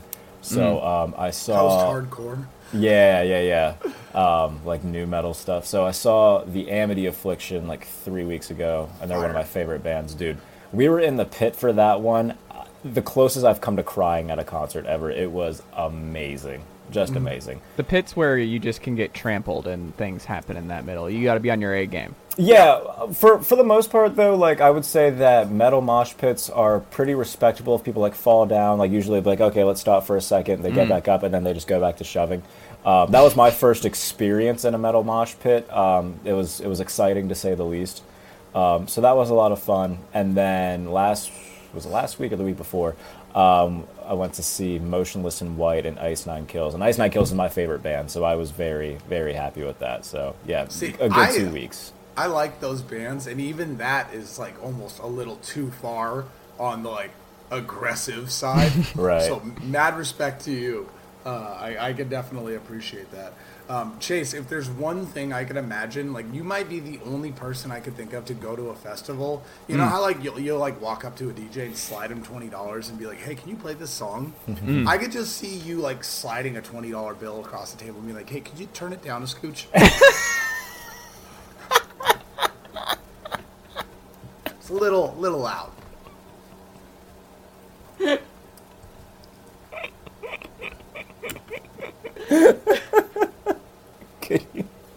just a just a hint. Oh, that's You're not wrong. I've done that. Like I've literally done that. I've absolutely. Can I tell like, you this side extra ten? Can I just tell you about this lawyer? I've got his picture behind me when I do my podcast. It's you. You, you guys would be fascinated by him. It'd be great. Oh, that's funny. Shout out to my guy Ben Matlock. He's he's here as he always is. Um, no, that uh, yeah, that's that's not wrong. Um, but there you go. That caught me off guard. Evan. What music do you listen that. to, Chase? Uh, my favorite's jazz. I listen to a lot of Coltrane, Davis, um, Bill Evans Trio. Um, those are probably the big three for me. But I uh, love jazz. Explosions in the Sky. I love a lot. Um, I feel like I've heard really- of explosions in the sky. yeah, they're I I, write, I like them a lot. Um, and then like some country, and then uh, like a lot of then hip hop too. So I just I bounce between those three, but primarily definitely jazz. Like I listen to jazz throughout the day, and then Explosions in the Sky is kind of like a really good alternative sound, but it's like there's no words, but it's so good. It's it feels like jazz. It feels like jazz and country, and maybe a little bit uh, alternative all mixed together. But it's it's such a unique sound that I, I listen to it a lot. I I'm don't, gonna I don't s- listen to I'm a lot gonna of music send with words. you. I'm gonna send you a song later um, Mm. that I think you'll enjoy because it's got like a really sick saxophone riff in it, Mm. and it's amazing. It's like a slower song too. It's just very peaceful. That's my jam. That is think is you'll absolutely my jam. I think I you'd feel enjoy like- the band Chase Atlantic. Okay. Maybe. I think he, I think Chase would enjoy Chase Atlantic. Yeah. I uh I feel like every every like artist in my life that I've ever like been drawn to is like higher energy like you know like get hmm. whatever. And I feel like Chase is just the opposite. Like Yeah. he wants to he wants to relax when he mm-hmm. listens to music. You would I'm- be so big in like the 30s, like dressing up all dapper, going to like a very fancy like jazz club with a cigarette hanging from your Yes. mouth. I would I guarantee Yes. he would snap his fingers better than anyone. Oh my God, he's got He that toe tap down too. A hundred percent snapping those fingers away. Absolutely. For sure. It's just it's my jam. My dad uh, is a big jazz guy, and he uh, I grew up just go, like I would go to football practice with him playing jazz in the car on the way in. Like that was his. He loved. Was it 107.5? It's not a jazz station anymore, but it was for a long time growing up, and that's what we would listen to when we're in the car. It's like he he loved his jazz, and that's just kind of kind of where it went. Is I just got into jazz through him. It's amazing how much of your musical tastes and preferences come from what your parents were into or what you were listening at a certain age. And, Here, since uh, since Evan shared a video uh, Mm-hmm. before the show started, I'm going to share a picture of me in seventh grade when I was going through my big Hollywood Undead phase. okay, God. I'll send I'll send that in the group chat. I'll have to find the picture, but it's in here. And I'll make it it's- the YouTube thumbnail for this episode. Please do. Actually, you know what? I'm I'm somebody who can definitely laugh at myself, so I would appreciate that greatly. Actually, it's it's it's horrendous. Actually, is what it is. Here it is. Oh, good lord. I need to find the pictures of me in See, like that- s- sixth grade with the frosted tips and the earrings. Oh, yeah, that was me. That's the phase never- I'm in I- now. I never dressed the part. Like I I, just sent it. never. I never dressed the part when it comes to like the music I listen to. Mm-hmm. Oh yeah. Oh yeah. That's great. Oh yeah. My seventh grade girlfriend got me a Hollywood Undead shirt, and I thought I was gonna marry her. Oh wow, there you Uh, go. Big oh wow, yeah. I like this. Um, well, things I don't like are things that uh, Evan doesn't like. Deebo Samuel's trade request out of the San Francisco 49ers, which does not have to do with football reasons. But Evan, on the positive news front, John Lynch was like, "I'm I'm good on the trade market uh, with Deebo Samuel. Like I'm I'm Hard just not going to do that. like a hard pass. Um, he's too good, and we're not getting uh, fair and equal value for Deebo Samuel, and we're not. Uh, we're just not doing that. And uh, I don't know. Like this is, this was just such a huge out of left field trade request. Like we don't see this in the NFL very often, especially someone who had an MVP type season and is such a unique Swiss Army knife guy that like Tyreek Hill ran its course still in Kansas City. Like he still there was a lot more time and a lot more um, mileage on uh, on the tires with him in Kansas City versus where Deebo is, but this is I mean, what is what is the state of Niners Nation at the moment, Evan? Uh, days removed from the Deebo trade request. Yeah, you know, so I always like to give you little nuggets that I hear because I, I never want to put them on Twitter because I just I don't like being the source guy. I'm, I don't want to pretend like I am. I'm not. Um, but I do hear things, uh, and so the the I I you know I think everyone was kind of just trying to figure out the why. You know, why does Deebo Samuel, who in the first contract, you know, in his first go with the 49ers from being a rookie till now, along with uh, his head coach, who is the, within his first contract, you know, obviously he just got extension, have they've been to a Super Bowl, right? And now they have Trey Lance coming in, which is one of the most exciting uh, young quarterbacks in the NFL. Why does Deebo want to leave? And one of the biggest reasons that I've heard is that he doesn't like Santa Clara. Hmm. And you haven't heard that. Like people aren't saying that right now. That's not like common knowledge. Uh, but what a dumb reason. grow up. You're 45 minutes from San Francisco, one of the greatest cities in the country. Like, grow up. You are, you're a football player, okay? You're not. You're not. You're a travel agent. Who cares? Go. I mean, you go to Miami in the off season. Like, you want to go go to Miami? You want to get the ball thrown to you by Tua? Like, cry. Oh man.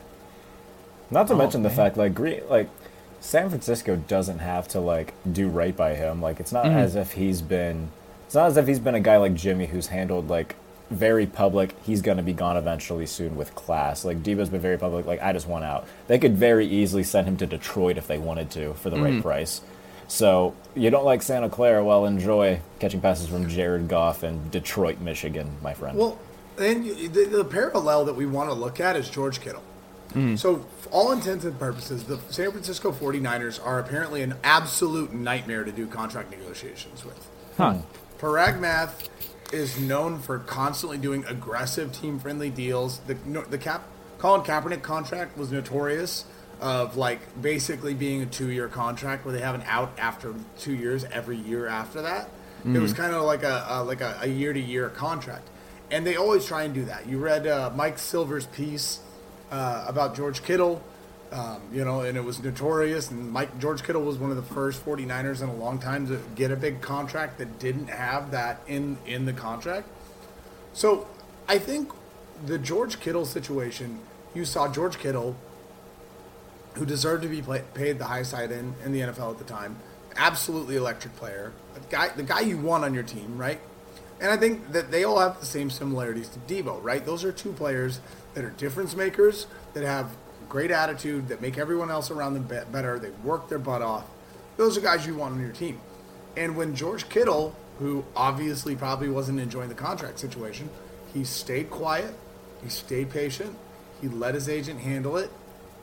And you know there was you know there was time and rumors that he was really unhappy, uh, and that's fine.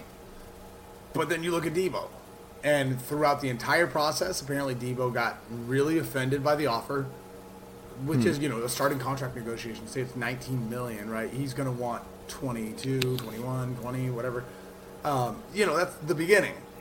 But apparently he, he allegedly might have gotten upset about that, right? Mm-hmm. Doesn't like that he's not getting as much guaranteed money. And I can understand playing hardball. I can understand all of those things, but Deebo has completely had a terrible attitude throughout the entire process. He doesn't want to play there. He demanded a trade two weeks before uh, Jeff Darlington announced the other day when he's like, Deebo wants out. Like he, I knew that two weeks prior, mm. and I like Deebo Samuel is about to have Trey Lance as his quarterback. Kyle Shanahan is the, the, the offensive genius with a, a team that has Trent Williams behind the line the running back situation is going to be significantly better. He's not going to need to do that running back stuff next season.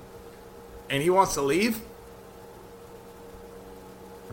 I think that's maybe, what's going on in the NFC West, th- man. Like, do you, you think that? Kyler, oh, go ahead. Do you think that that might be an indication of how he feels about the possibility of playing with Trey Lance? Hmm. I would think that would be possible. You know, if yeah. everyone on the team wasn't vocal about how exciting he is. George Kittle today goes, uh, you know, he was asked on the the was it like uninterrupted podcast pod uninterrupted. Yeah, yeah, yeah, And he was like, "What do you think about Trey Lance? And uh, who would you prefer? Or like, what if you had a choice? What would you choose?" And he goes, "Honestly, I'm 50-50. They're two very different style quarterbacks. I love Jimmy. Everyone on the team loves Jimmy, by the way. Mm-hmm. Everyone has always loved Jimmy. But then he goes, but you know, you play with Trey in practice, and you're just like, wow, this guy can do some things that are insane. I would love to have him throwing me the ball. And it's like, Deebo wants to be more of a pure receiver. You know, the thing that uh, Mohamed Sanu said, my camera's like, the thing Mohamed Sanu said in, in the interview too, he goes, Jimmy's a three step guy, right? Three steps and the ball is gone. Trey Lance is not that guy. If you're a, a wide receiver, who do you think you'd rather play with? Probably the guy that's going to give you the more deep bomb or have more time to throw you the ball. Mm-hmm. I would think so. I mean, I don't know, but like nothing about Deebo's logical to me. Well, we it, it's just interesting because if we don't see very often that it's like a a non-football reason, right? Where it's right. just straight up he understands that he's valuable in this scheme. He understands that this is a very good partnership uh, on the football field. He understands that he is an MVP type player playing this way.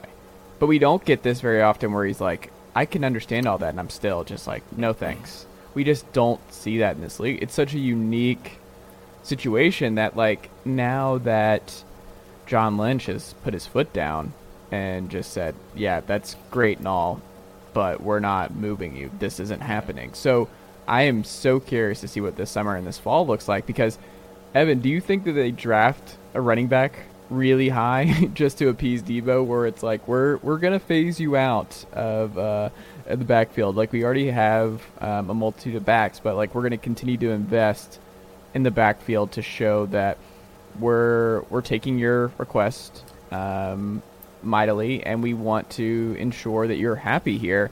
But you ha- you have to understand, like I don't know how you convince someone who they like they understand that switching the way they play and becoming more of a pure receiver means that you're less valuable to the team. Like you're a less valuable guy to what we're running because right now you're a Swiss Army knife, and like most teams in the league do not have a Deebo Samuel, and part of that is like we utilized you in that way. A lot of teams would not have been able to pull off what the 49ers have pulled off with Deebo Samuel, and they've done right by him to this point, and they've done everything right, and it still hasn't worked, and it you just see that.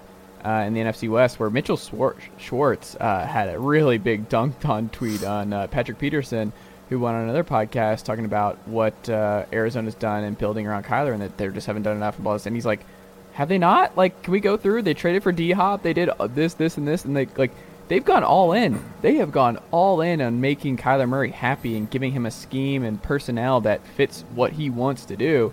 So it's like, what more did Kyler have in mind? Uh, they traded for J.J. Watt. They've done all of this stuff to really try and win w- during this uh, cheap contract window for him that I don't know. I just don't know what you do with guys like Deebo and Kyler, who I just feel like these two teams have done a lot right for them and have just pr- created an offense that is, that is conducive to their strengths. Right. And it's still not enough. Well, that's what I mean. Like, and that's kind of the big thing that I think we've all kind of like been confused about with Deebo. It's like, okay, you want to be the highest paid wide receiver in the NFL. Mm-hmm. You know, eventually, if you're that good, you're going to get that. Like, I mean, to, is he better than Tyreek Hill or Davante Adams? I have no, I don't think so. But whatever. Okay. Well, the argument for why you're so valuable is because of last season. Mm-hmm. And you might not like being a running back, and I, you know, I, I from the beginning said I don't like using Deebo as a running back because you want your players to last, and he's not going to last. I don't care how much he weighs. Running like that is just not, you know, that's why running backs have such a small shelf life. And so I'm like, you get your value because you showed how good you can be no matter what you're doing. But now you're saying you don't want to run. Okay, mm. I mean, I didn't want you to run in the first place, but now we're, we're looking at contract negotiations. You don't want to do the thing that sets you apart from Tyreek Hill and Davante Adams? Because if you're just asking to be a receiver, then you're not better than them. So wh- how are you going to ask for more money than these players? I, I would say, as a pure receiver, they are significantly better than him. I don't even think it's close. And that's so, that's the part that you know I've seen a lot of people um, comment, "Oh, they can get two first for Deebo Samuel." No, the hell they won't. Yeah. Unless they're unless whoever they trade with, like so I did a piece for Sports Illustrated about how the Panthers could be in play for this. Go check that out, by the way, everybody. Mm-hmm. Um, and somebody commented on it saying, "Oh, easily two first and Brian Burns for Deebo and Jimmy." I'm like, if Scott Fitterer's dumb enough to do that, then David Tepper should fire him tomorrow if that's what they give up for them. Like, yeah, Deebo's had a you know one fantastic year, but to throw that, like we saw what Davante Adams was traded for if he's not going for two ones, Deebo Samuel sure as hell isn't going for two ones. Right. So I I just think that some people are a little bit in over their heads with what they think that they'll get back. I think it'll be closer to something of a mid to late first round pick with you know a couple uh, other draft capital. It's not going to be two two first round picks if they do decide to trade them. The Panthers should give us their first round draft pick. We'll give you Deebo, and then we'll just slide Jimmy in there too. So then, also send over Christian McCaffrey. Like uh, that Christian McCaffrey should be. He's a, he's a waste. I don't. I. I Christian McCaffrey. The, you wouldn't take a flyer on Christian McCaffrey in Shanahan's game. What's the point? He's going to get injured. Yeah, but you have a plethora of backs. That's the I whole rather, situation. I would, I would rather let Elijah Mitchell and Trey Sermon. Yeah. Trey Sermon needs to play football. How about four games apiece? You just mac. nah, man. As a guy who drafted Christian McCaffrey number one, and I know fantasy football is stupid when it comes to these kinds of conversations, but like, it just shows. It's like he got injured immediately. Mm-hmm. Again. Like, I like you know I was a I was the first per, I said from the beginning I go I absolutely don't want Christian McCaffrey like he's not worth it like he's not that good I was very wrong he is that good but then he got injured all the time so you know it's a, it's, it's a fantasy world we're like oh let's pair him with Kyle Shanahan so he can last two games you know it's like having Raheem Mostert but he's injured more so I would we have Elijah Mitchell we have Trey Sermon Resign Tevin Coleman, get two out of there. I think we can add up to 17 if we Excuse really me, put our hold minds on. to it. I think we can get 17 Tevin games. Coleman? Mm-hmm. Yeah, sign Tevin Coleman. What's Michael the Turner? Bur- Michael the Burner Turner. See if we can get a game out of him.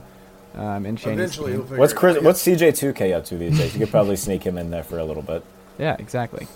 Just think uh, I miss him. He was so much two fun back in the day. Najeh Uh, Davenport. I, I wonder if he's doing anything in terms of like the Packers. T.J. Duckett, maybe get him some goal line opportunities. Lendale Uh, White. Jarrett, what uh, what's new with your Steelers? What uh, what is the scuttlebutt ahead of the draft this week? New with the Steelers. Well, you know, a lot of people were really in on Pittsburgh signing Tyrann Mathieu. Um, He's still not signed anywhere. So they brought back Terrell Edmunds on a one year deal, which I'm very happy about.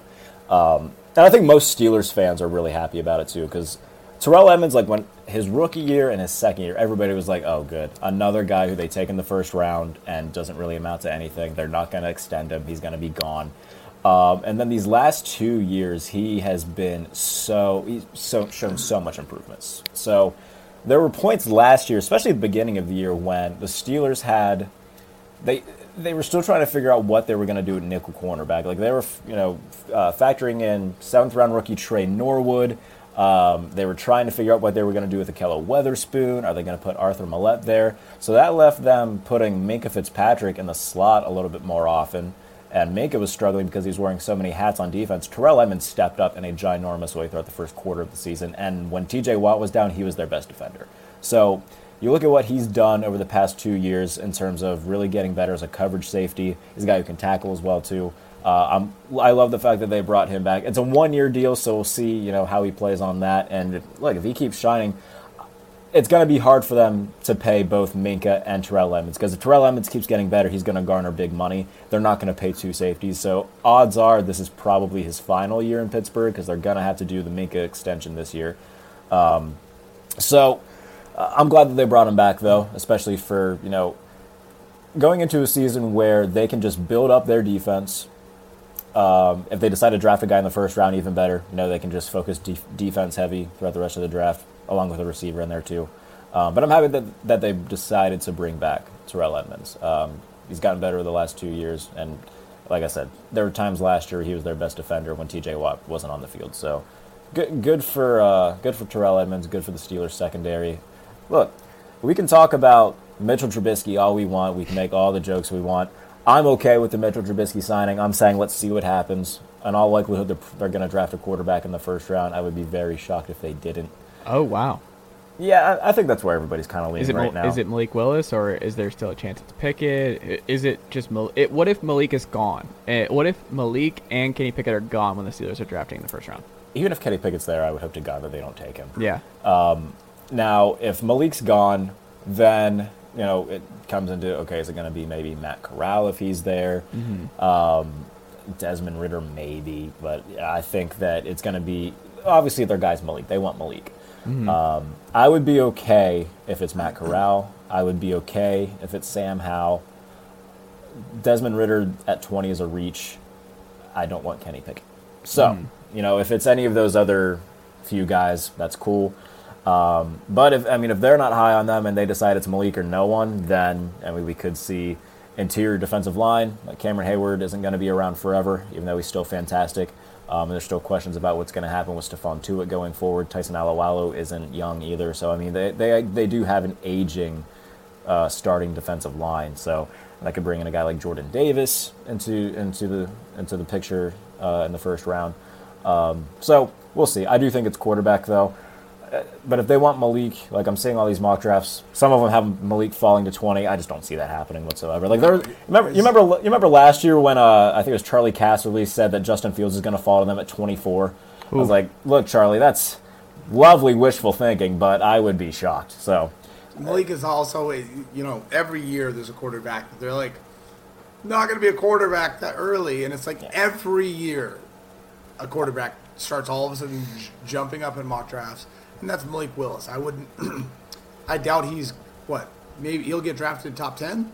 Oh yeah, like, and we look at the teams. Like, there's gonna be obviously teams that trade up, um, and we look at teams that would look to move back. I think a team like the Giants would be okay with moving back. They got two picks inside the top ten. Uh, if the Jets wanted to move back from the ten spot, they'll probably stay at four and take Sauce, which is you know smart. How dare Uh, they? No, hold on, so- I want Sauce in Atlanta. I, Yeah. I, w- I want Sauce Gardner on my team. I don't care what team that is. Like, Yeah. I if he could play for the Trailblazers, I would be down. that guy is just so dope. He's to be very fair, fantastic. some of those last few games that the uh, the Blazers were throwing out was insert made up player X uh, for the last 20. So he could have been. You I lo- you guys lost me at basketball. I'm sorry. I didn't. I didn't watch a single NBA game this year. I went Did to you not? I went to one, so I watched it live, but I didn't watch on on TV a single NBA game this year. Oh wow. Okay. The more you know. Yeah. Um, well, we'll see. I just I, I want to read this. Uh, I wonder if this scares you a little bit, Jarrett. So, good folks over there at Go Long TD, Tyler Dunne and Bob McGinn. Uh, do really Tyler great- Dunne's fantastic, by the way. I do love Tyler Dunne. Yeah, He's he's- one of the best NFL writers out there. Like he's I just agree. his feature stories are so top notch, and I, I just cannot recommend his work enough. So go check out golongtd.com if you have not already done so.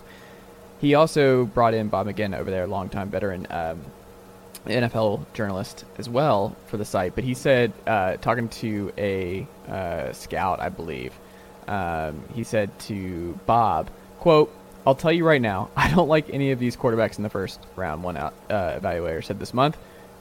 You can have all of them, just backups. If any of those guys are starting for you, you're not going to the Super Bowl. That is if I'm a team that's thinking about it, or like if you're a Steelers fan, you hear that, and there are evaluators all around the league that are like, if you draft any of these guys, they're bridge guys. Your best case scenario, you're drafting a bridge for the next guy to keep this thing afloat. I I don't know. That would that would scare me. Well, I mean, for every quote you can find like that, you can probably find another one who says that they're extremely high on one guy, superstar in the making, stuff like that. So I, I think that happens with you know every draft, every quarterback, just about. But no, I mean, for the most part, I agree with them. Like Bucky Brooks did a mock draft where he didn't have a quarterback going in the first round. So I think that that's the most not realistic, but how it probably should be. Like Malik Willis is the only one.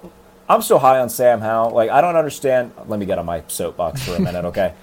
Sam Howell had two very good years at North Carolina, and last year it wasn't his best, but it was still still fine. The offensive line was horrific. Exactly. As someone who watched North Carolina football, it was horrific. And so, how is someone like that, after two really good years and then a year in which all the cards were stacked against him, especially the offensive line, losing two really good running backs to the NFL mm-hmm. draft, takes a little bit of a step back but still plays well, all of a sudden looked at as maybe he shouldn't go in the first round. But when a guy like Kenny Pickett has three bad years as a starter and then one really good year, all of a sudden everybody's like, that's a top 10 pick right there. Like, how is that not, like, if Andy Dalton had like a really good year last year, no one's going to say, well, my God, Andy Dalton's one of the best quarterbacks in the league. No, we're going to look at his previous history everywhere else and be like, okay, you know, Andy Dalton kind of had, you know, a, you know, a good year, but he's still Andy Dalton. Why is it not the same in college? Why, why do we, why do we do this? It's so annoying.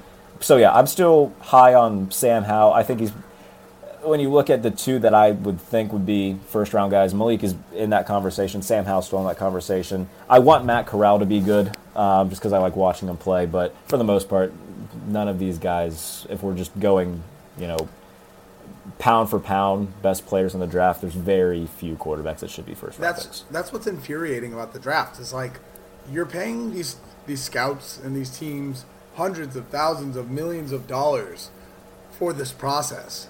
And we're all adults in the room going, none of these quarterbacks should be taken in the first round. and there's going to be three or four. And there's no reason for it.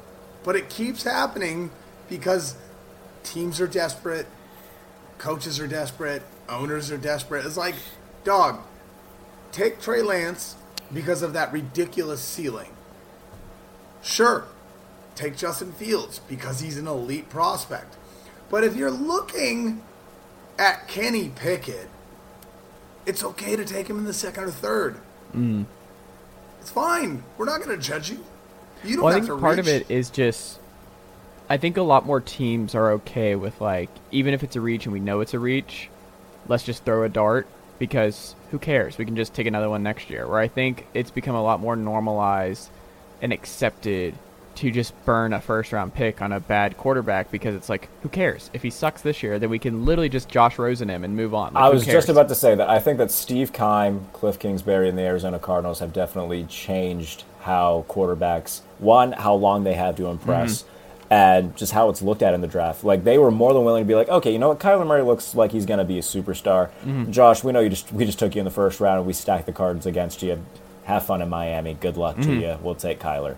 So and it's not fair. Like in a large way, like Josh Rosen's case, it's not fair in a lot of circumstances because the days of guys like Carson Palmer going one overall and redshirting a year, those are done. By the way, mm.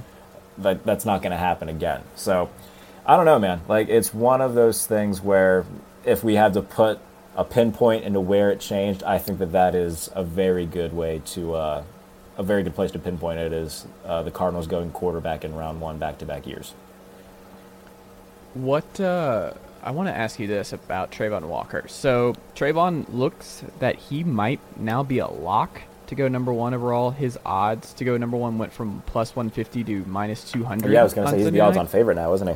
Yes, that is incredible. So that means the Jaguars, like it, it's not just a, a what if this is right. like a oh, this is happening. I don't know if you read Breer's piece today in SI. Uh, he spent some time with Shad Khan and uh, the Jags, and he like went back down to Jacksonville, and he's there all week to sit in with Baalke and Pederson to see their process and to see how they're getting to that number one pick and how this is all going to work. But it, it seems like the cat's out of the bag that Walker is going number one, which is just going to be so interesting. And that puts, I mean, this is the best case scenario for Detroit, I think, where they get to pick between Thibodeaux oh, and yeah. Aidan Hutchinson, where they're like, oh, we just get the best pass rusher in this draft. Yeah. Like, that's what we get, no matter what, which is a great thing for Detroit. But Jacksonville, oh, man, if this is really happening, this is a, a, a gigantic swing, big boomer bust type deal where you're betting on –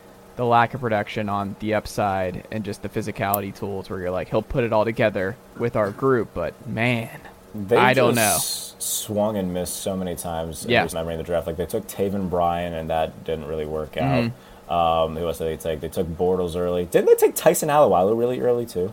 Yes. Um, yeah I was gonna say a first rounder um, yeah. who was another they had another defensive lineman who or they had the not even just him who was the left tackle who bust? Was that Fisher? No who was that that they Wait, had? Cam Robinson uh, well, Cam Robinson was another one, but yeah, he's a couple years ago. Luke Joeckel? Luke Joeckel, yeah. Joeckel.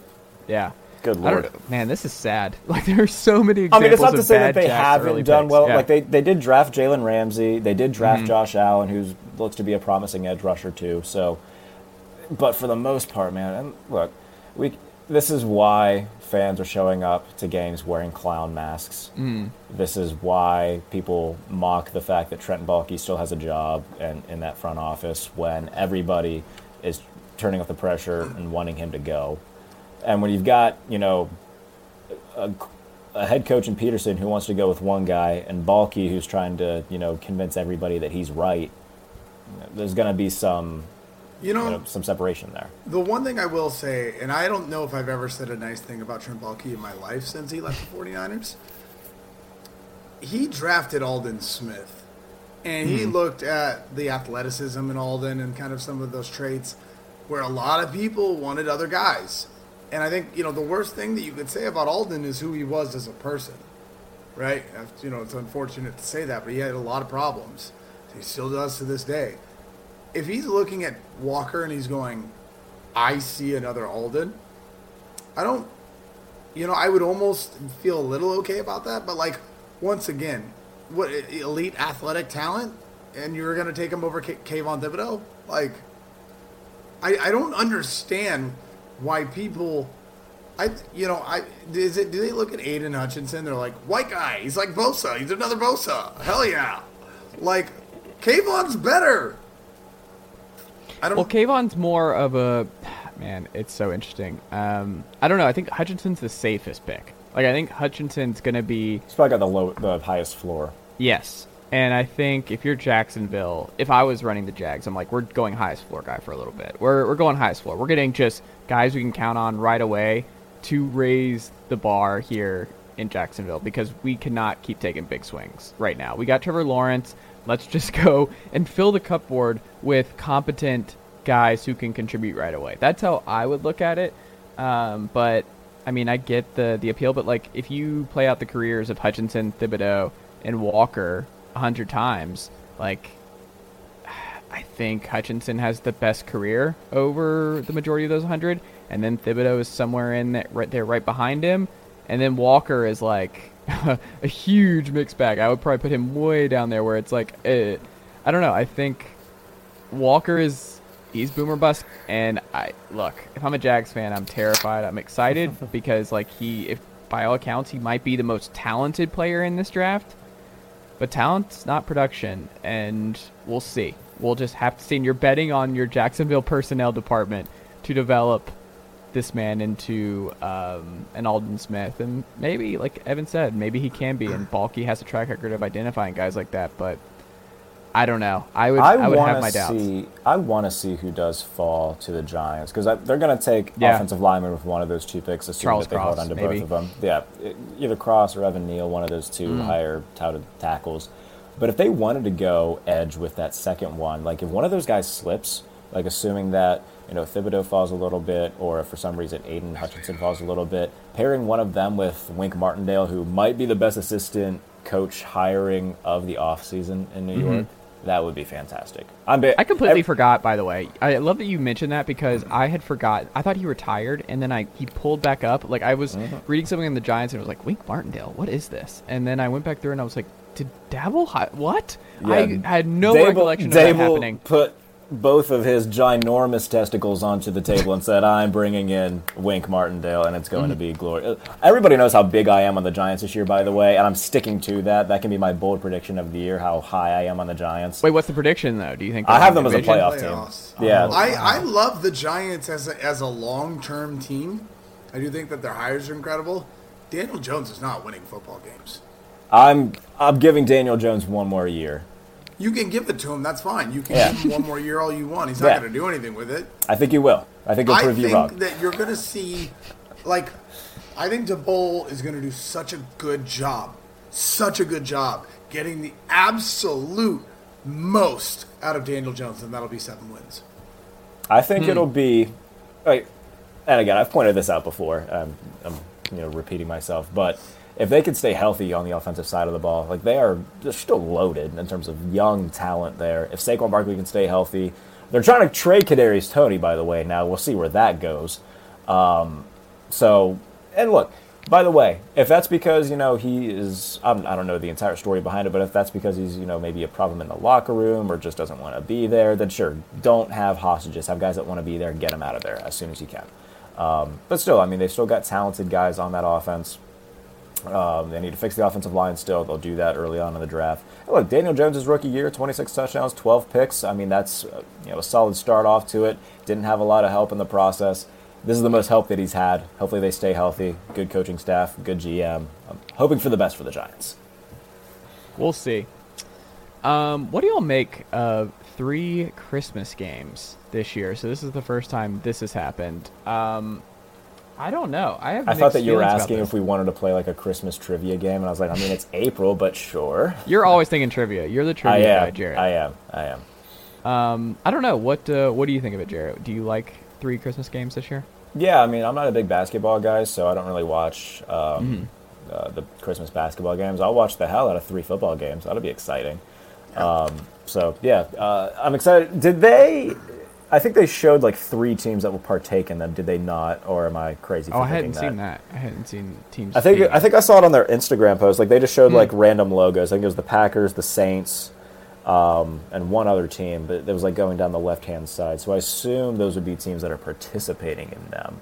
Uh, I don't yeah. know. I just I'm I'm hesitant to put this on guys with families and things like that. It just I can agree. It just sucks. Like I just feel like that's one of the ones, especially with guys with young kids and things like that. It's just, add, I understand they're compensated well and all that kind of stuff, but like some things human element really for. for me, right? Yeah, I don't know. I I don't know. I'm mixed about this. Thanksgiving's one thing. Like you mm. can always just do like Thanksgiving like a few days before yes. and have family over. Christmas though, man, like I agree. I'm bi- I'm a big Christmas guy too, so mm. like that's I can 100% see where you're coming from with that, where that would be just a bummer. Like, I know if I was on a team and I saw that we were playing on Christmas, I would be. If it was home game, that's maybe one thing, but if it was, a, if it was away, I'd be bummed. Yeah. I mean, you guys, mm-hmm. I'm sure the millions of dollars that they all make will do a little bit to balance it off. Like, but that's what I'm saying. Yeah, it's a give and take. Like you're making a yeah. lot of money, you're well compensated, you're, so this is you're living your dream.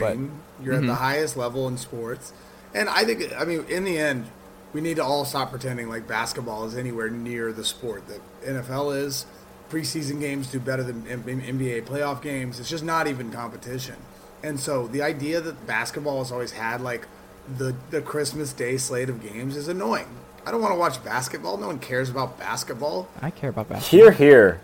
I care about basketball. I'm sorry, Chase. You care about basketball because your NFL team's the Falcons. How dare you? Wow. I care about I'm I care about basketball because I am the sports renaissance man, Evan. That means I have to know a little bit about everything. It's it's everything. Cricket Keyword included. No, have I'm to. kidding.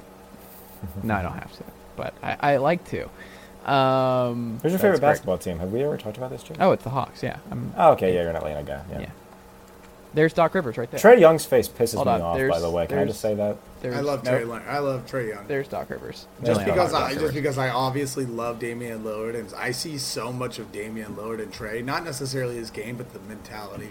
The way that Trae Young shoots the basketball annoys me. The way the faces he makes when he thinks he's tough annoys me. I just, I just think I don't Trae's like tough. Trae Young. No, Trae's a Trae's that dude in, a lot of ways. He's, You would know more than I would, so I'll, I'll take your word for that. He just, I don't know, his face bothers me. When I, every time I look at him, I'm just not having a good time. A lot of people feel that way, especially Knicks fans. Uh-huh. Um, speaking of the Giants, though, I wanted to pick your brain on this. So Kadarius Toney, who uh, stand out from Florida, strong Percy Harvin vibes coming out of uh, Gator country, but Toney is another Swiss Army knife guy where he's been in a bad situation with that scheme and with just the dumpster fire that has been the New York Giants uh, throughout his uh, NFL career, his early part of his NFL career. But he is apparently available to be moved, unlike Deebo, where it's like, no, you can call all you want. We're not answering the phone. Like, it's going straight to voicemail. But uh, that's not the case in New York. Uh, Buffalo uh, Bills South is what we're calling them. So they. Like they that. might be moving Toney. What uh, what do you think of where Toney might make sense, and what kind of trade package uh, makes the most sense for Kadarius Toney? Toney for Deebo and Jimmy, straight up. I'm kidding. Oh wow, Oh man, I don't know. Like, he's not like established as like a number one guy. I mean, like you said, he's that kind of Swiss Army knife. I think he's like almost like an upgraded version of Cordarrelle Patterson at his very best, if if that's what he does end up being. So, I don't know. A team on the rise who needs somebody to rise with them. Uh, which I mean, oddly enough, I mean it makes sense that he is a giant. But you know, if he wants out, I don't know, man. I think a team like the Colts who could use another weapon, I think would ve- would value very much from having a guy like him. Um, you know, probably have to give up. They wouldn't have to give up a first him or anything like that. I mean, it'd be like a mid-round draft pick that they could get, maybe a couple picks. So if you pair Toney with Matt Ryan and get him in that offense with Pittman um, and Jonathan Taylor, I think that would be fun. Um, so yeah, Indianapolis, they've already had a really good offseason. Might as well make it a little bit better and get a guy like Toney. I'm okay with that. I mean, I'm gonna watch maybe every Colts game this year for Matty Ice. And, Oh, yeah. uh, with the Falcons. Just Oh yeah, for you especially. How? By the way, I meant to. How's that? Uh, I might have asked you this before, but how are you just going to be become like a side Indianapolis Colt fan for the year? Uh, I'm not gonna do the whole Peyton Manning thing where it's like all the Colts left to Denver fans like right after Peyton was traded. But like, will I keep an eye on the Colts? Will I watch as many Colts games as I can? For sure. Will I root for Matt Ryan, especially come playoff time? Like, will my emotional energy be uh, transferred briefly to the Colts this year? Probably, yes, because there's no reason to emotionally engage in what the Atlanta Falcons are going to trot out uh, on the field this fall. Like, it will basically, like, I have no expectations. Like, this is going to be a bad team. There's no way they can't be a bad team. We don't have a quarterback in play who is going to be a long term guy. Like, this Watch is a mouth. bridge year. This is a bridge year, Evan. I'm sorry to say. Marcus Mariota, bridge guy. Not that guy, huh? He's not that guy. Forty-seven-year-old Marcus Mariota. Exactly. And this is just a, a not where, like, not like physical age, Evan. Yeah. Just the fact that I, he I was gonna like say I 80. watched him while he was playing in college. I take offense. It's just to the gray that. hair. Yeah, no, it's just the Um, gray hair. He's I, I will say this. I, Mm-hmm. I mean, it reminds me of when Alex Smith went to the Colts or the Chiefs. Yeah. they played the Colts in the playoffs. That was a fun game. Where it's like it's a different division, different Mm-hmm. conference. There's no stakes. I can just enjoy him having fun, which I think he deserves. Right. Right. I think Matt Ryan deserves to go to a team that wants him that he can just enjoy the rest of his career. right, and a realistic chance of, you know, making some noise in the AFC. I mean, the AFC is going to be loaded, but No, you know, no, he's not making any noise in the AFC. That that the conference is insane. I think they could win one playoff game. Like Yeah. if they if they ended up winning the AFC South, um, and we look at which like they the- should. They should. I think I think they're the best team in that division by a solid margin. Um, you know, we could talk about Tennessee, but I'm not a Tannehill guy. Right. Um, So if they ended up being, you know, the four seed maybe, uh, if they end up facing a team like like Vegas, I think that they'd be a good. I think the Colts would be a tough matchup for Vegas. So if it'd be something like that, now if they face a team like if Denver doesn't win the division and they're the five seed, that would be a little bit tricky. Even in Indianapolis, like they'd have the the benefit of not having to go to, to Mile High. Um, but yeah, if they had a good matchup, I think that they could pull one off in the playoffs. But then you know they'd face a team like Kansas City or Buffalo, um, and that would be a little bit more tricky. But yeah, no, I think that they could win at least one game and at least be fun to watch this year. We'll see. I uh, either way, I'm pretty excited. Um, and we'll end on this front. So I want to get y'all's perspective on this. Um, so I came up with a list of five coaches that I think have the most pressure to win going into 2022. I love your list, by the way, because last time it fired up Evan and it was hilarious. this. I, I don't know if this will fire up Evan. We'll see. Um, I'm so too I'm going to go. to be fired from- up right now.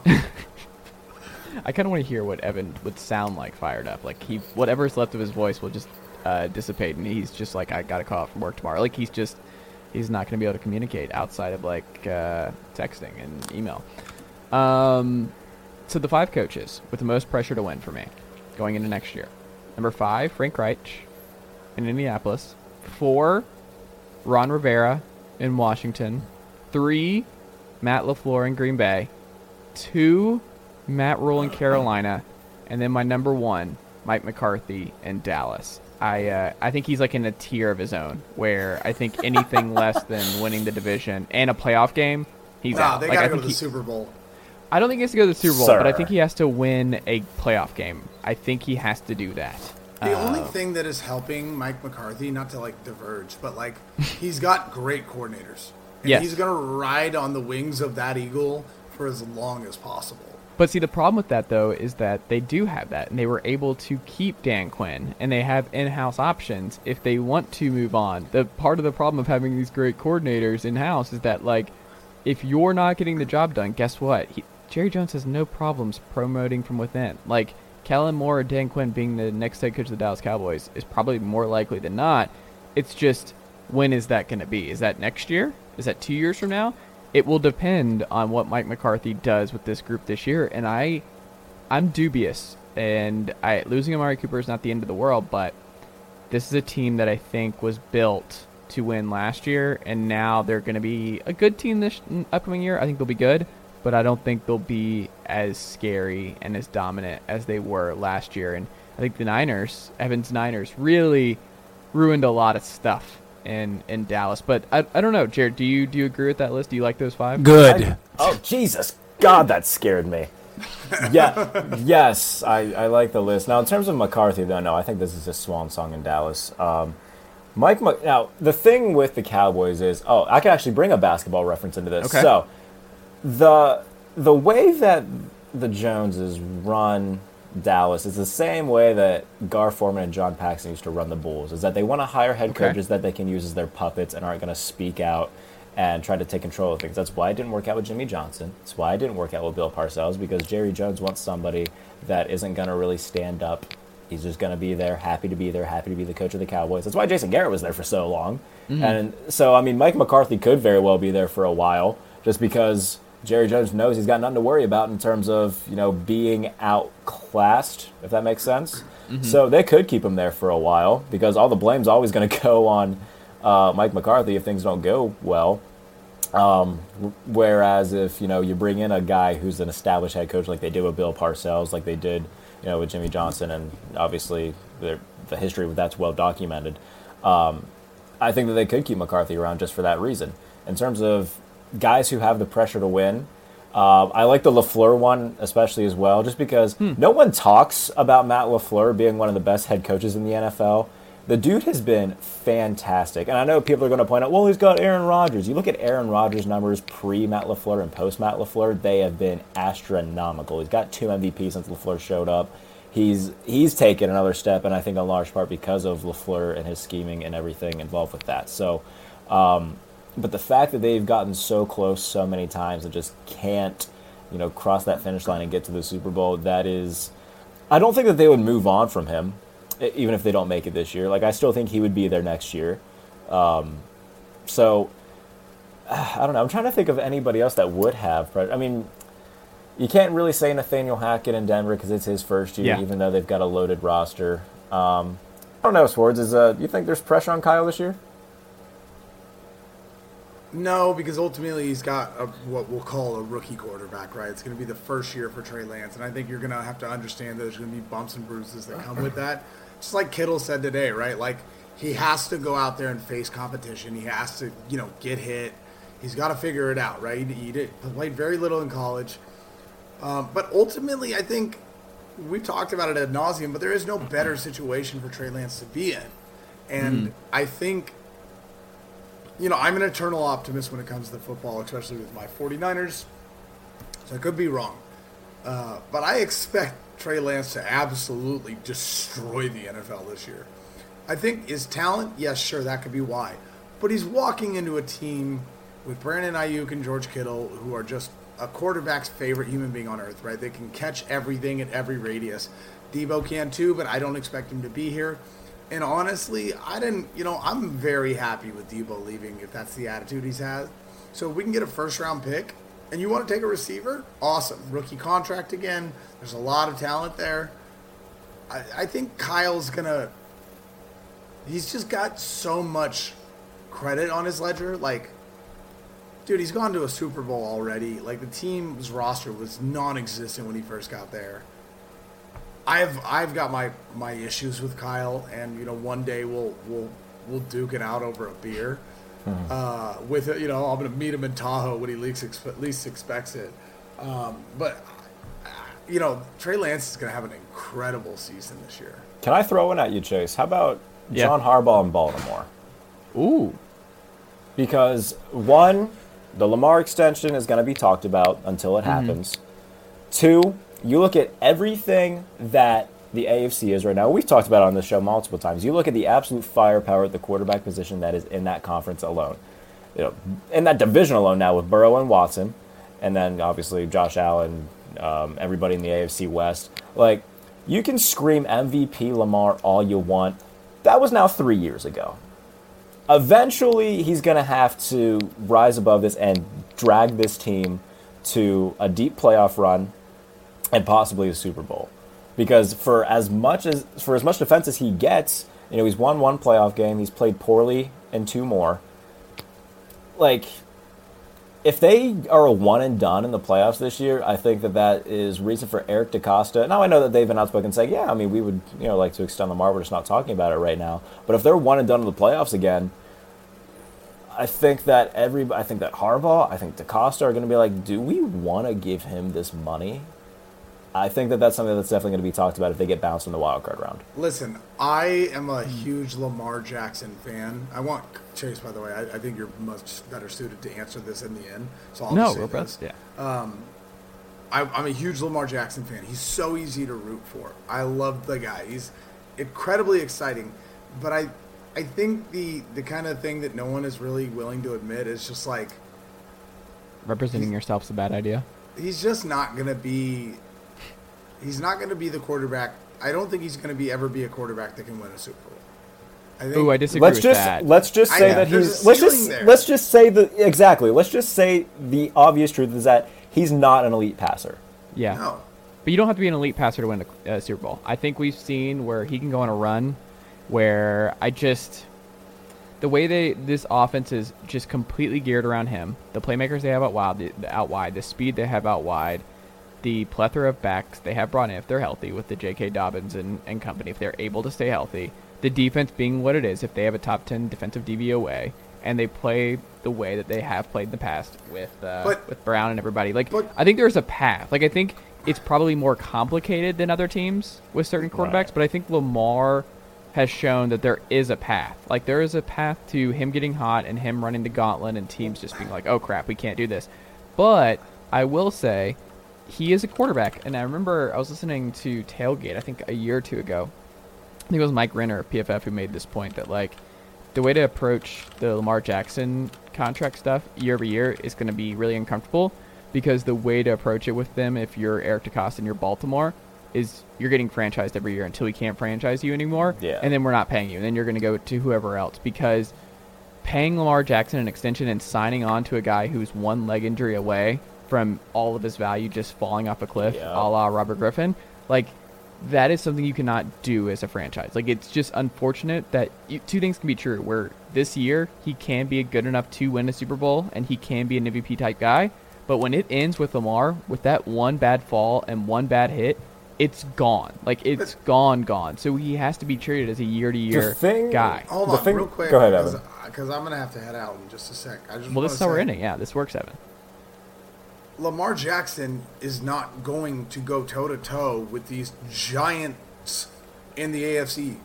Like he's not. He's not going to go into a playoff game and score more points than them. He can't pass like that. And yes, he can run the ball, and yes, he has good games. But like, if you have to score 40 points in a playoff game, like I'm sorry, Lamar's not doing it. And let me just say this too, Mm-hmm. because I'm not saying that he can't do it at all. I mean, we saw you know the shootout with the Colts and whatnot. He ran all over the Titans. He blew them out. Okay, that's great. He ran all over the Titans. What's Yeah. going to happen when the Chiefs keep doing what they've always done and make it so they set him up in constant third and longs, and he's got to make plays with his arm. Yeah. Even la- even last year, yes, the way in which Baltimore won that game last year was really cool, and it was a really great story. But if Clyde Edwards-Helaire holds onto the ball, they still probably lose. If Steve Spagnuolo adjusts the defense sooner, they probably lose. Not to mention the fact that they needed a record-breaking field goal to beat Detroit. Minnesota fell apart and blew two 14-point leads, two of them in the same game, and Lamar threw two interceptions. Like, I've never denied that Lamar is fantastic to watch. He's an incredible playmaker. But when it comes down to it, like, like, like Evan said, I, he's proven that he can score that amount of points. Can he do it three straight times? Can he can he go into a, the playoffs and beat Josh Allen, Joe Burrow, Patrick Mahomes back to back to back, and then go into the Super Bowl and do it one more time? I just don't think he can. But there's also a scenario where he has to just beat Derek Carr, um, insert Pittsburgh quarterback here, and then maybe one of those three you named. Hey, Like, we don't. that that is true. That is true. um, and injuries are part of the game too. Like we don't know. Like all these guys might not be healthy, and some of these teams will underperform. And I don't know. He, it's there's a lot of variables at play, and there's still a lot of football to be played before it, that happens. But I still think. It, you could be in a lot more perilous situation quarterback wise in this league Oh, than sure. Lamar Jackson. Like Yeah, there's there's no doubt about that. That said, though, like if you are looking at these guys in the AFC, like where are you Mm-hmm. ranking Lamar right now? Because I don't think he's better than Josh Allen. Don't think he's No. better. He's not better than Mahomes. Don't think he's better than Russell Wilson. Would take Justin Herbert over him.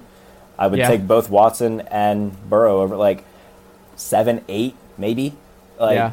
when you put it in that type of thing, like if it was a more spread out quarterback field amongst conferences, I would like Baltimore's chances a lot more. But the fact that all of these dudes are in the AFC, that makes it a lot more difficult. Absolute nightmare fuel for most quarterbacks. yeah. yeah. All right, boys. Evan Sowards. 49ers have, play on Twitter, burner underscore swords. Jarrett Bailey, J Bailey NFL. Anything we need to plug as we wrap up here tonight? Nah, yeah, just follow myself, Sports Illustrated USA Today, Fansided, all that fun stuff. There you go. Evan, 49ersHub.com, all that good stuff. And then uh, his Twitter for all And kinds of great content. Shout Instagram out to story, too.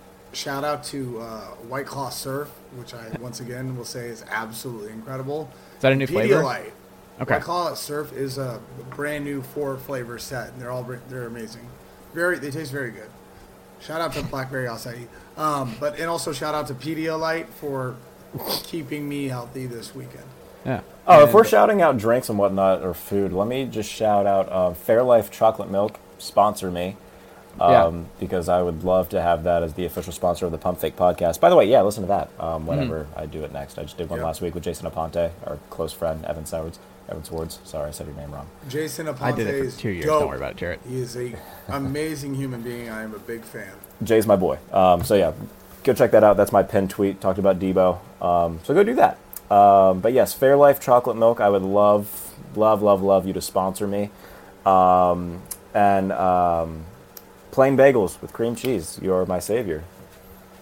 There you go. That's a northern thing. Bagels. I'm not Is a it? bagel guy. Aren't you? Yeah, Neither is no, Darren hey, Orlovsky hey. apparently. No, he's not a cream cheese guy. Speaking of, I gotta go grab my uh, Chick Fil A because I'm a lazy piece of shit tonight. So love you guys. Peace out. out. Bye, buddy. Evan. Bye, Jarrett. Talk to y'all See you, next buddy. week. Yep. All right, that'll do it for this edition here on the Chase Thomas podcast. Thank you again to Jay Bilas, Evan Sowards, and Jarrett Bailey for coming on this edition of the podcast. Hope you guys enjoyed uh, the plethora of conversations here on the Tuesday, April 26, 2022 edition of the Chase Thomas podcast. Don't forget to go check out Chase, uh, ChaseThomasPodcast.com, the HQ, uh, access to all my previous episodes, everything you need to know about this very program, ChaseThomasPodcast.com. Uh, go check us out on YouTube if you'd like to watch any of these episodes or keep up with the program on the visual front, youtube.com, the Chase Thomas Podcast, right there, that easy. Uh, follow me on Twitter at Chase underscore Thomas. Like the Facebook page at facebook.com slash Chase Thomas Writer. Email the program at Chase Thomas Podcast at gmail.com. And yeah, Sports Renaissance Man.substack.com. Make sure you're subscribed to keep keep up with me on the writing front, Chase Thomas Podcast. Uh, dot com. Did I say that? I think I said that. I don't know. It's late. Uh, it's early for you guys, but it's late when I'm doing this intro. So, Uncle Derek, how'd I do?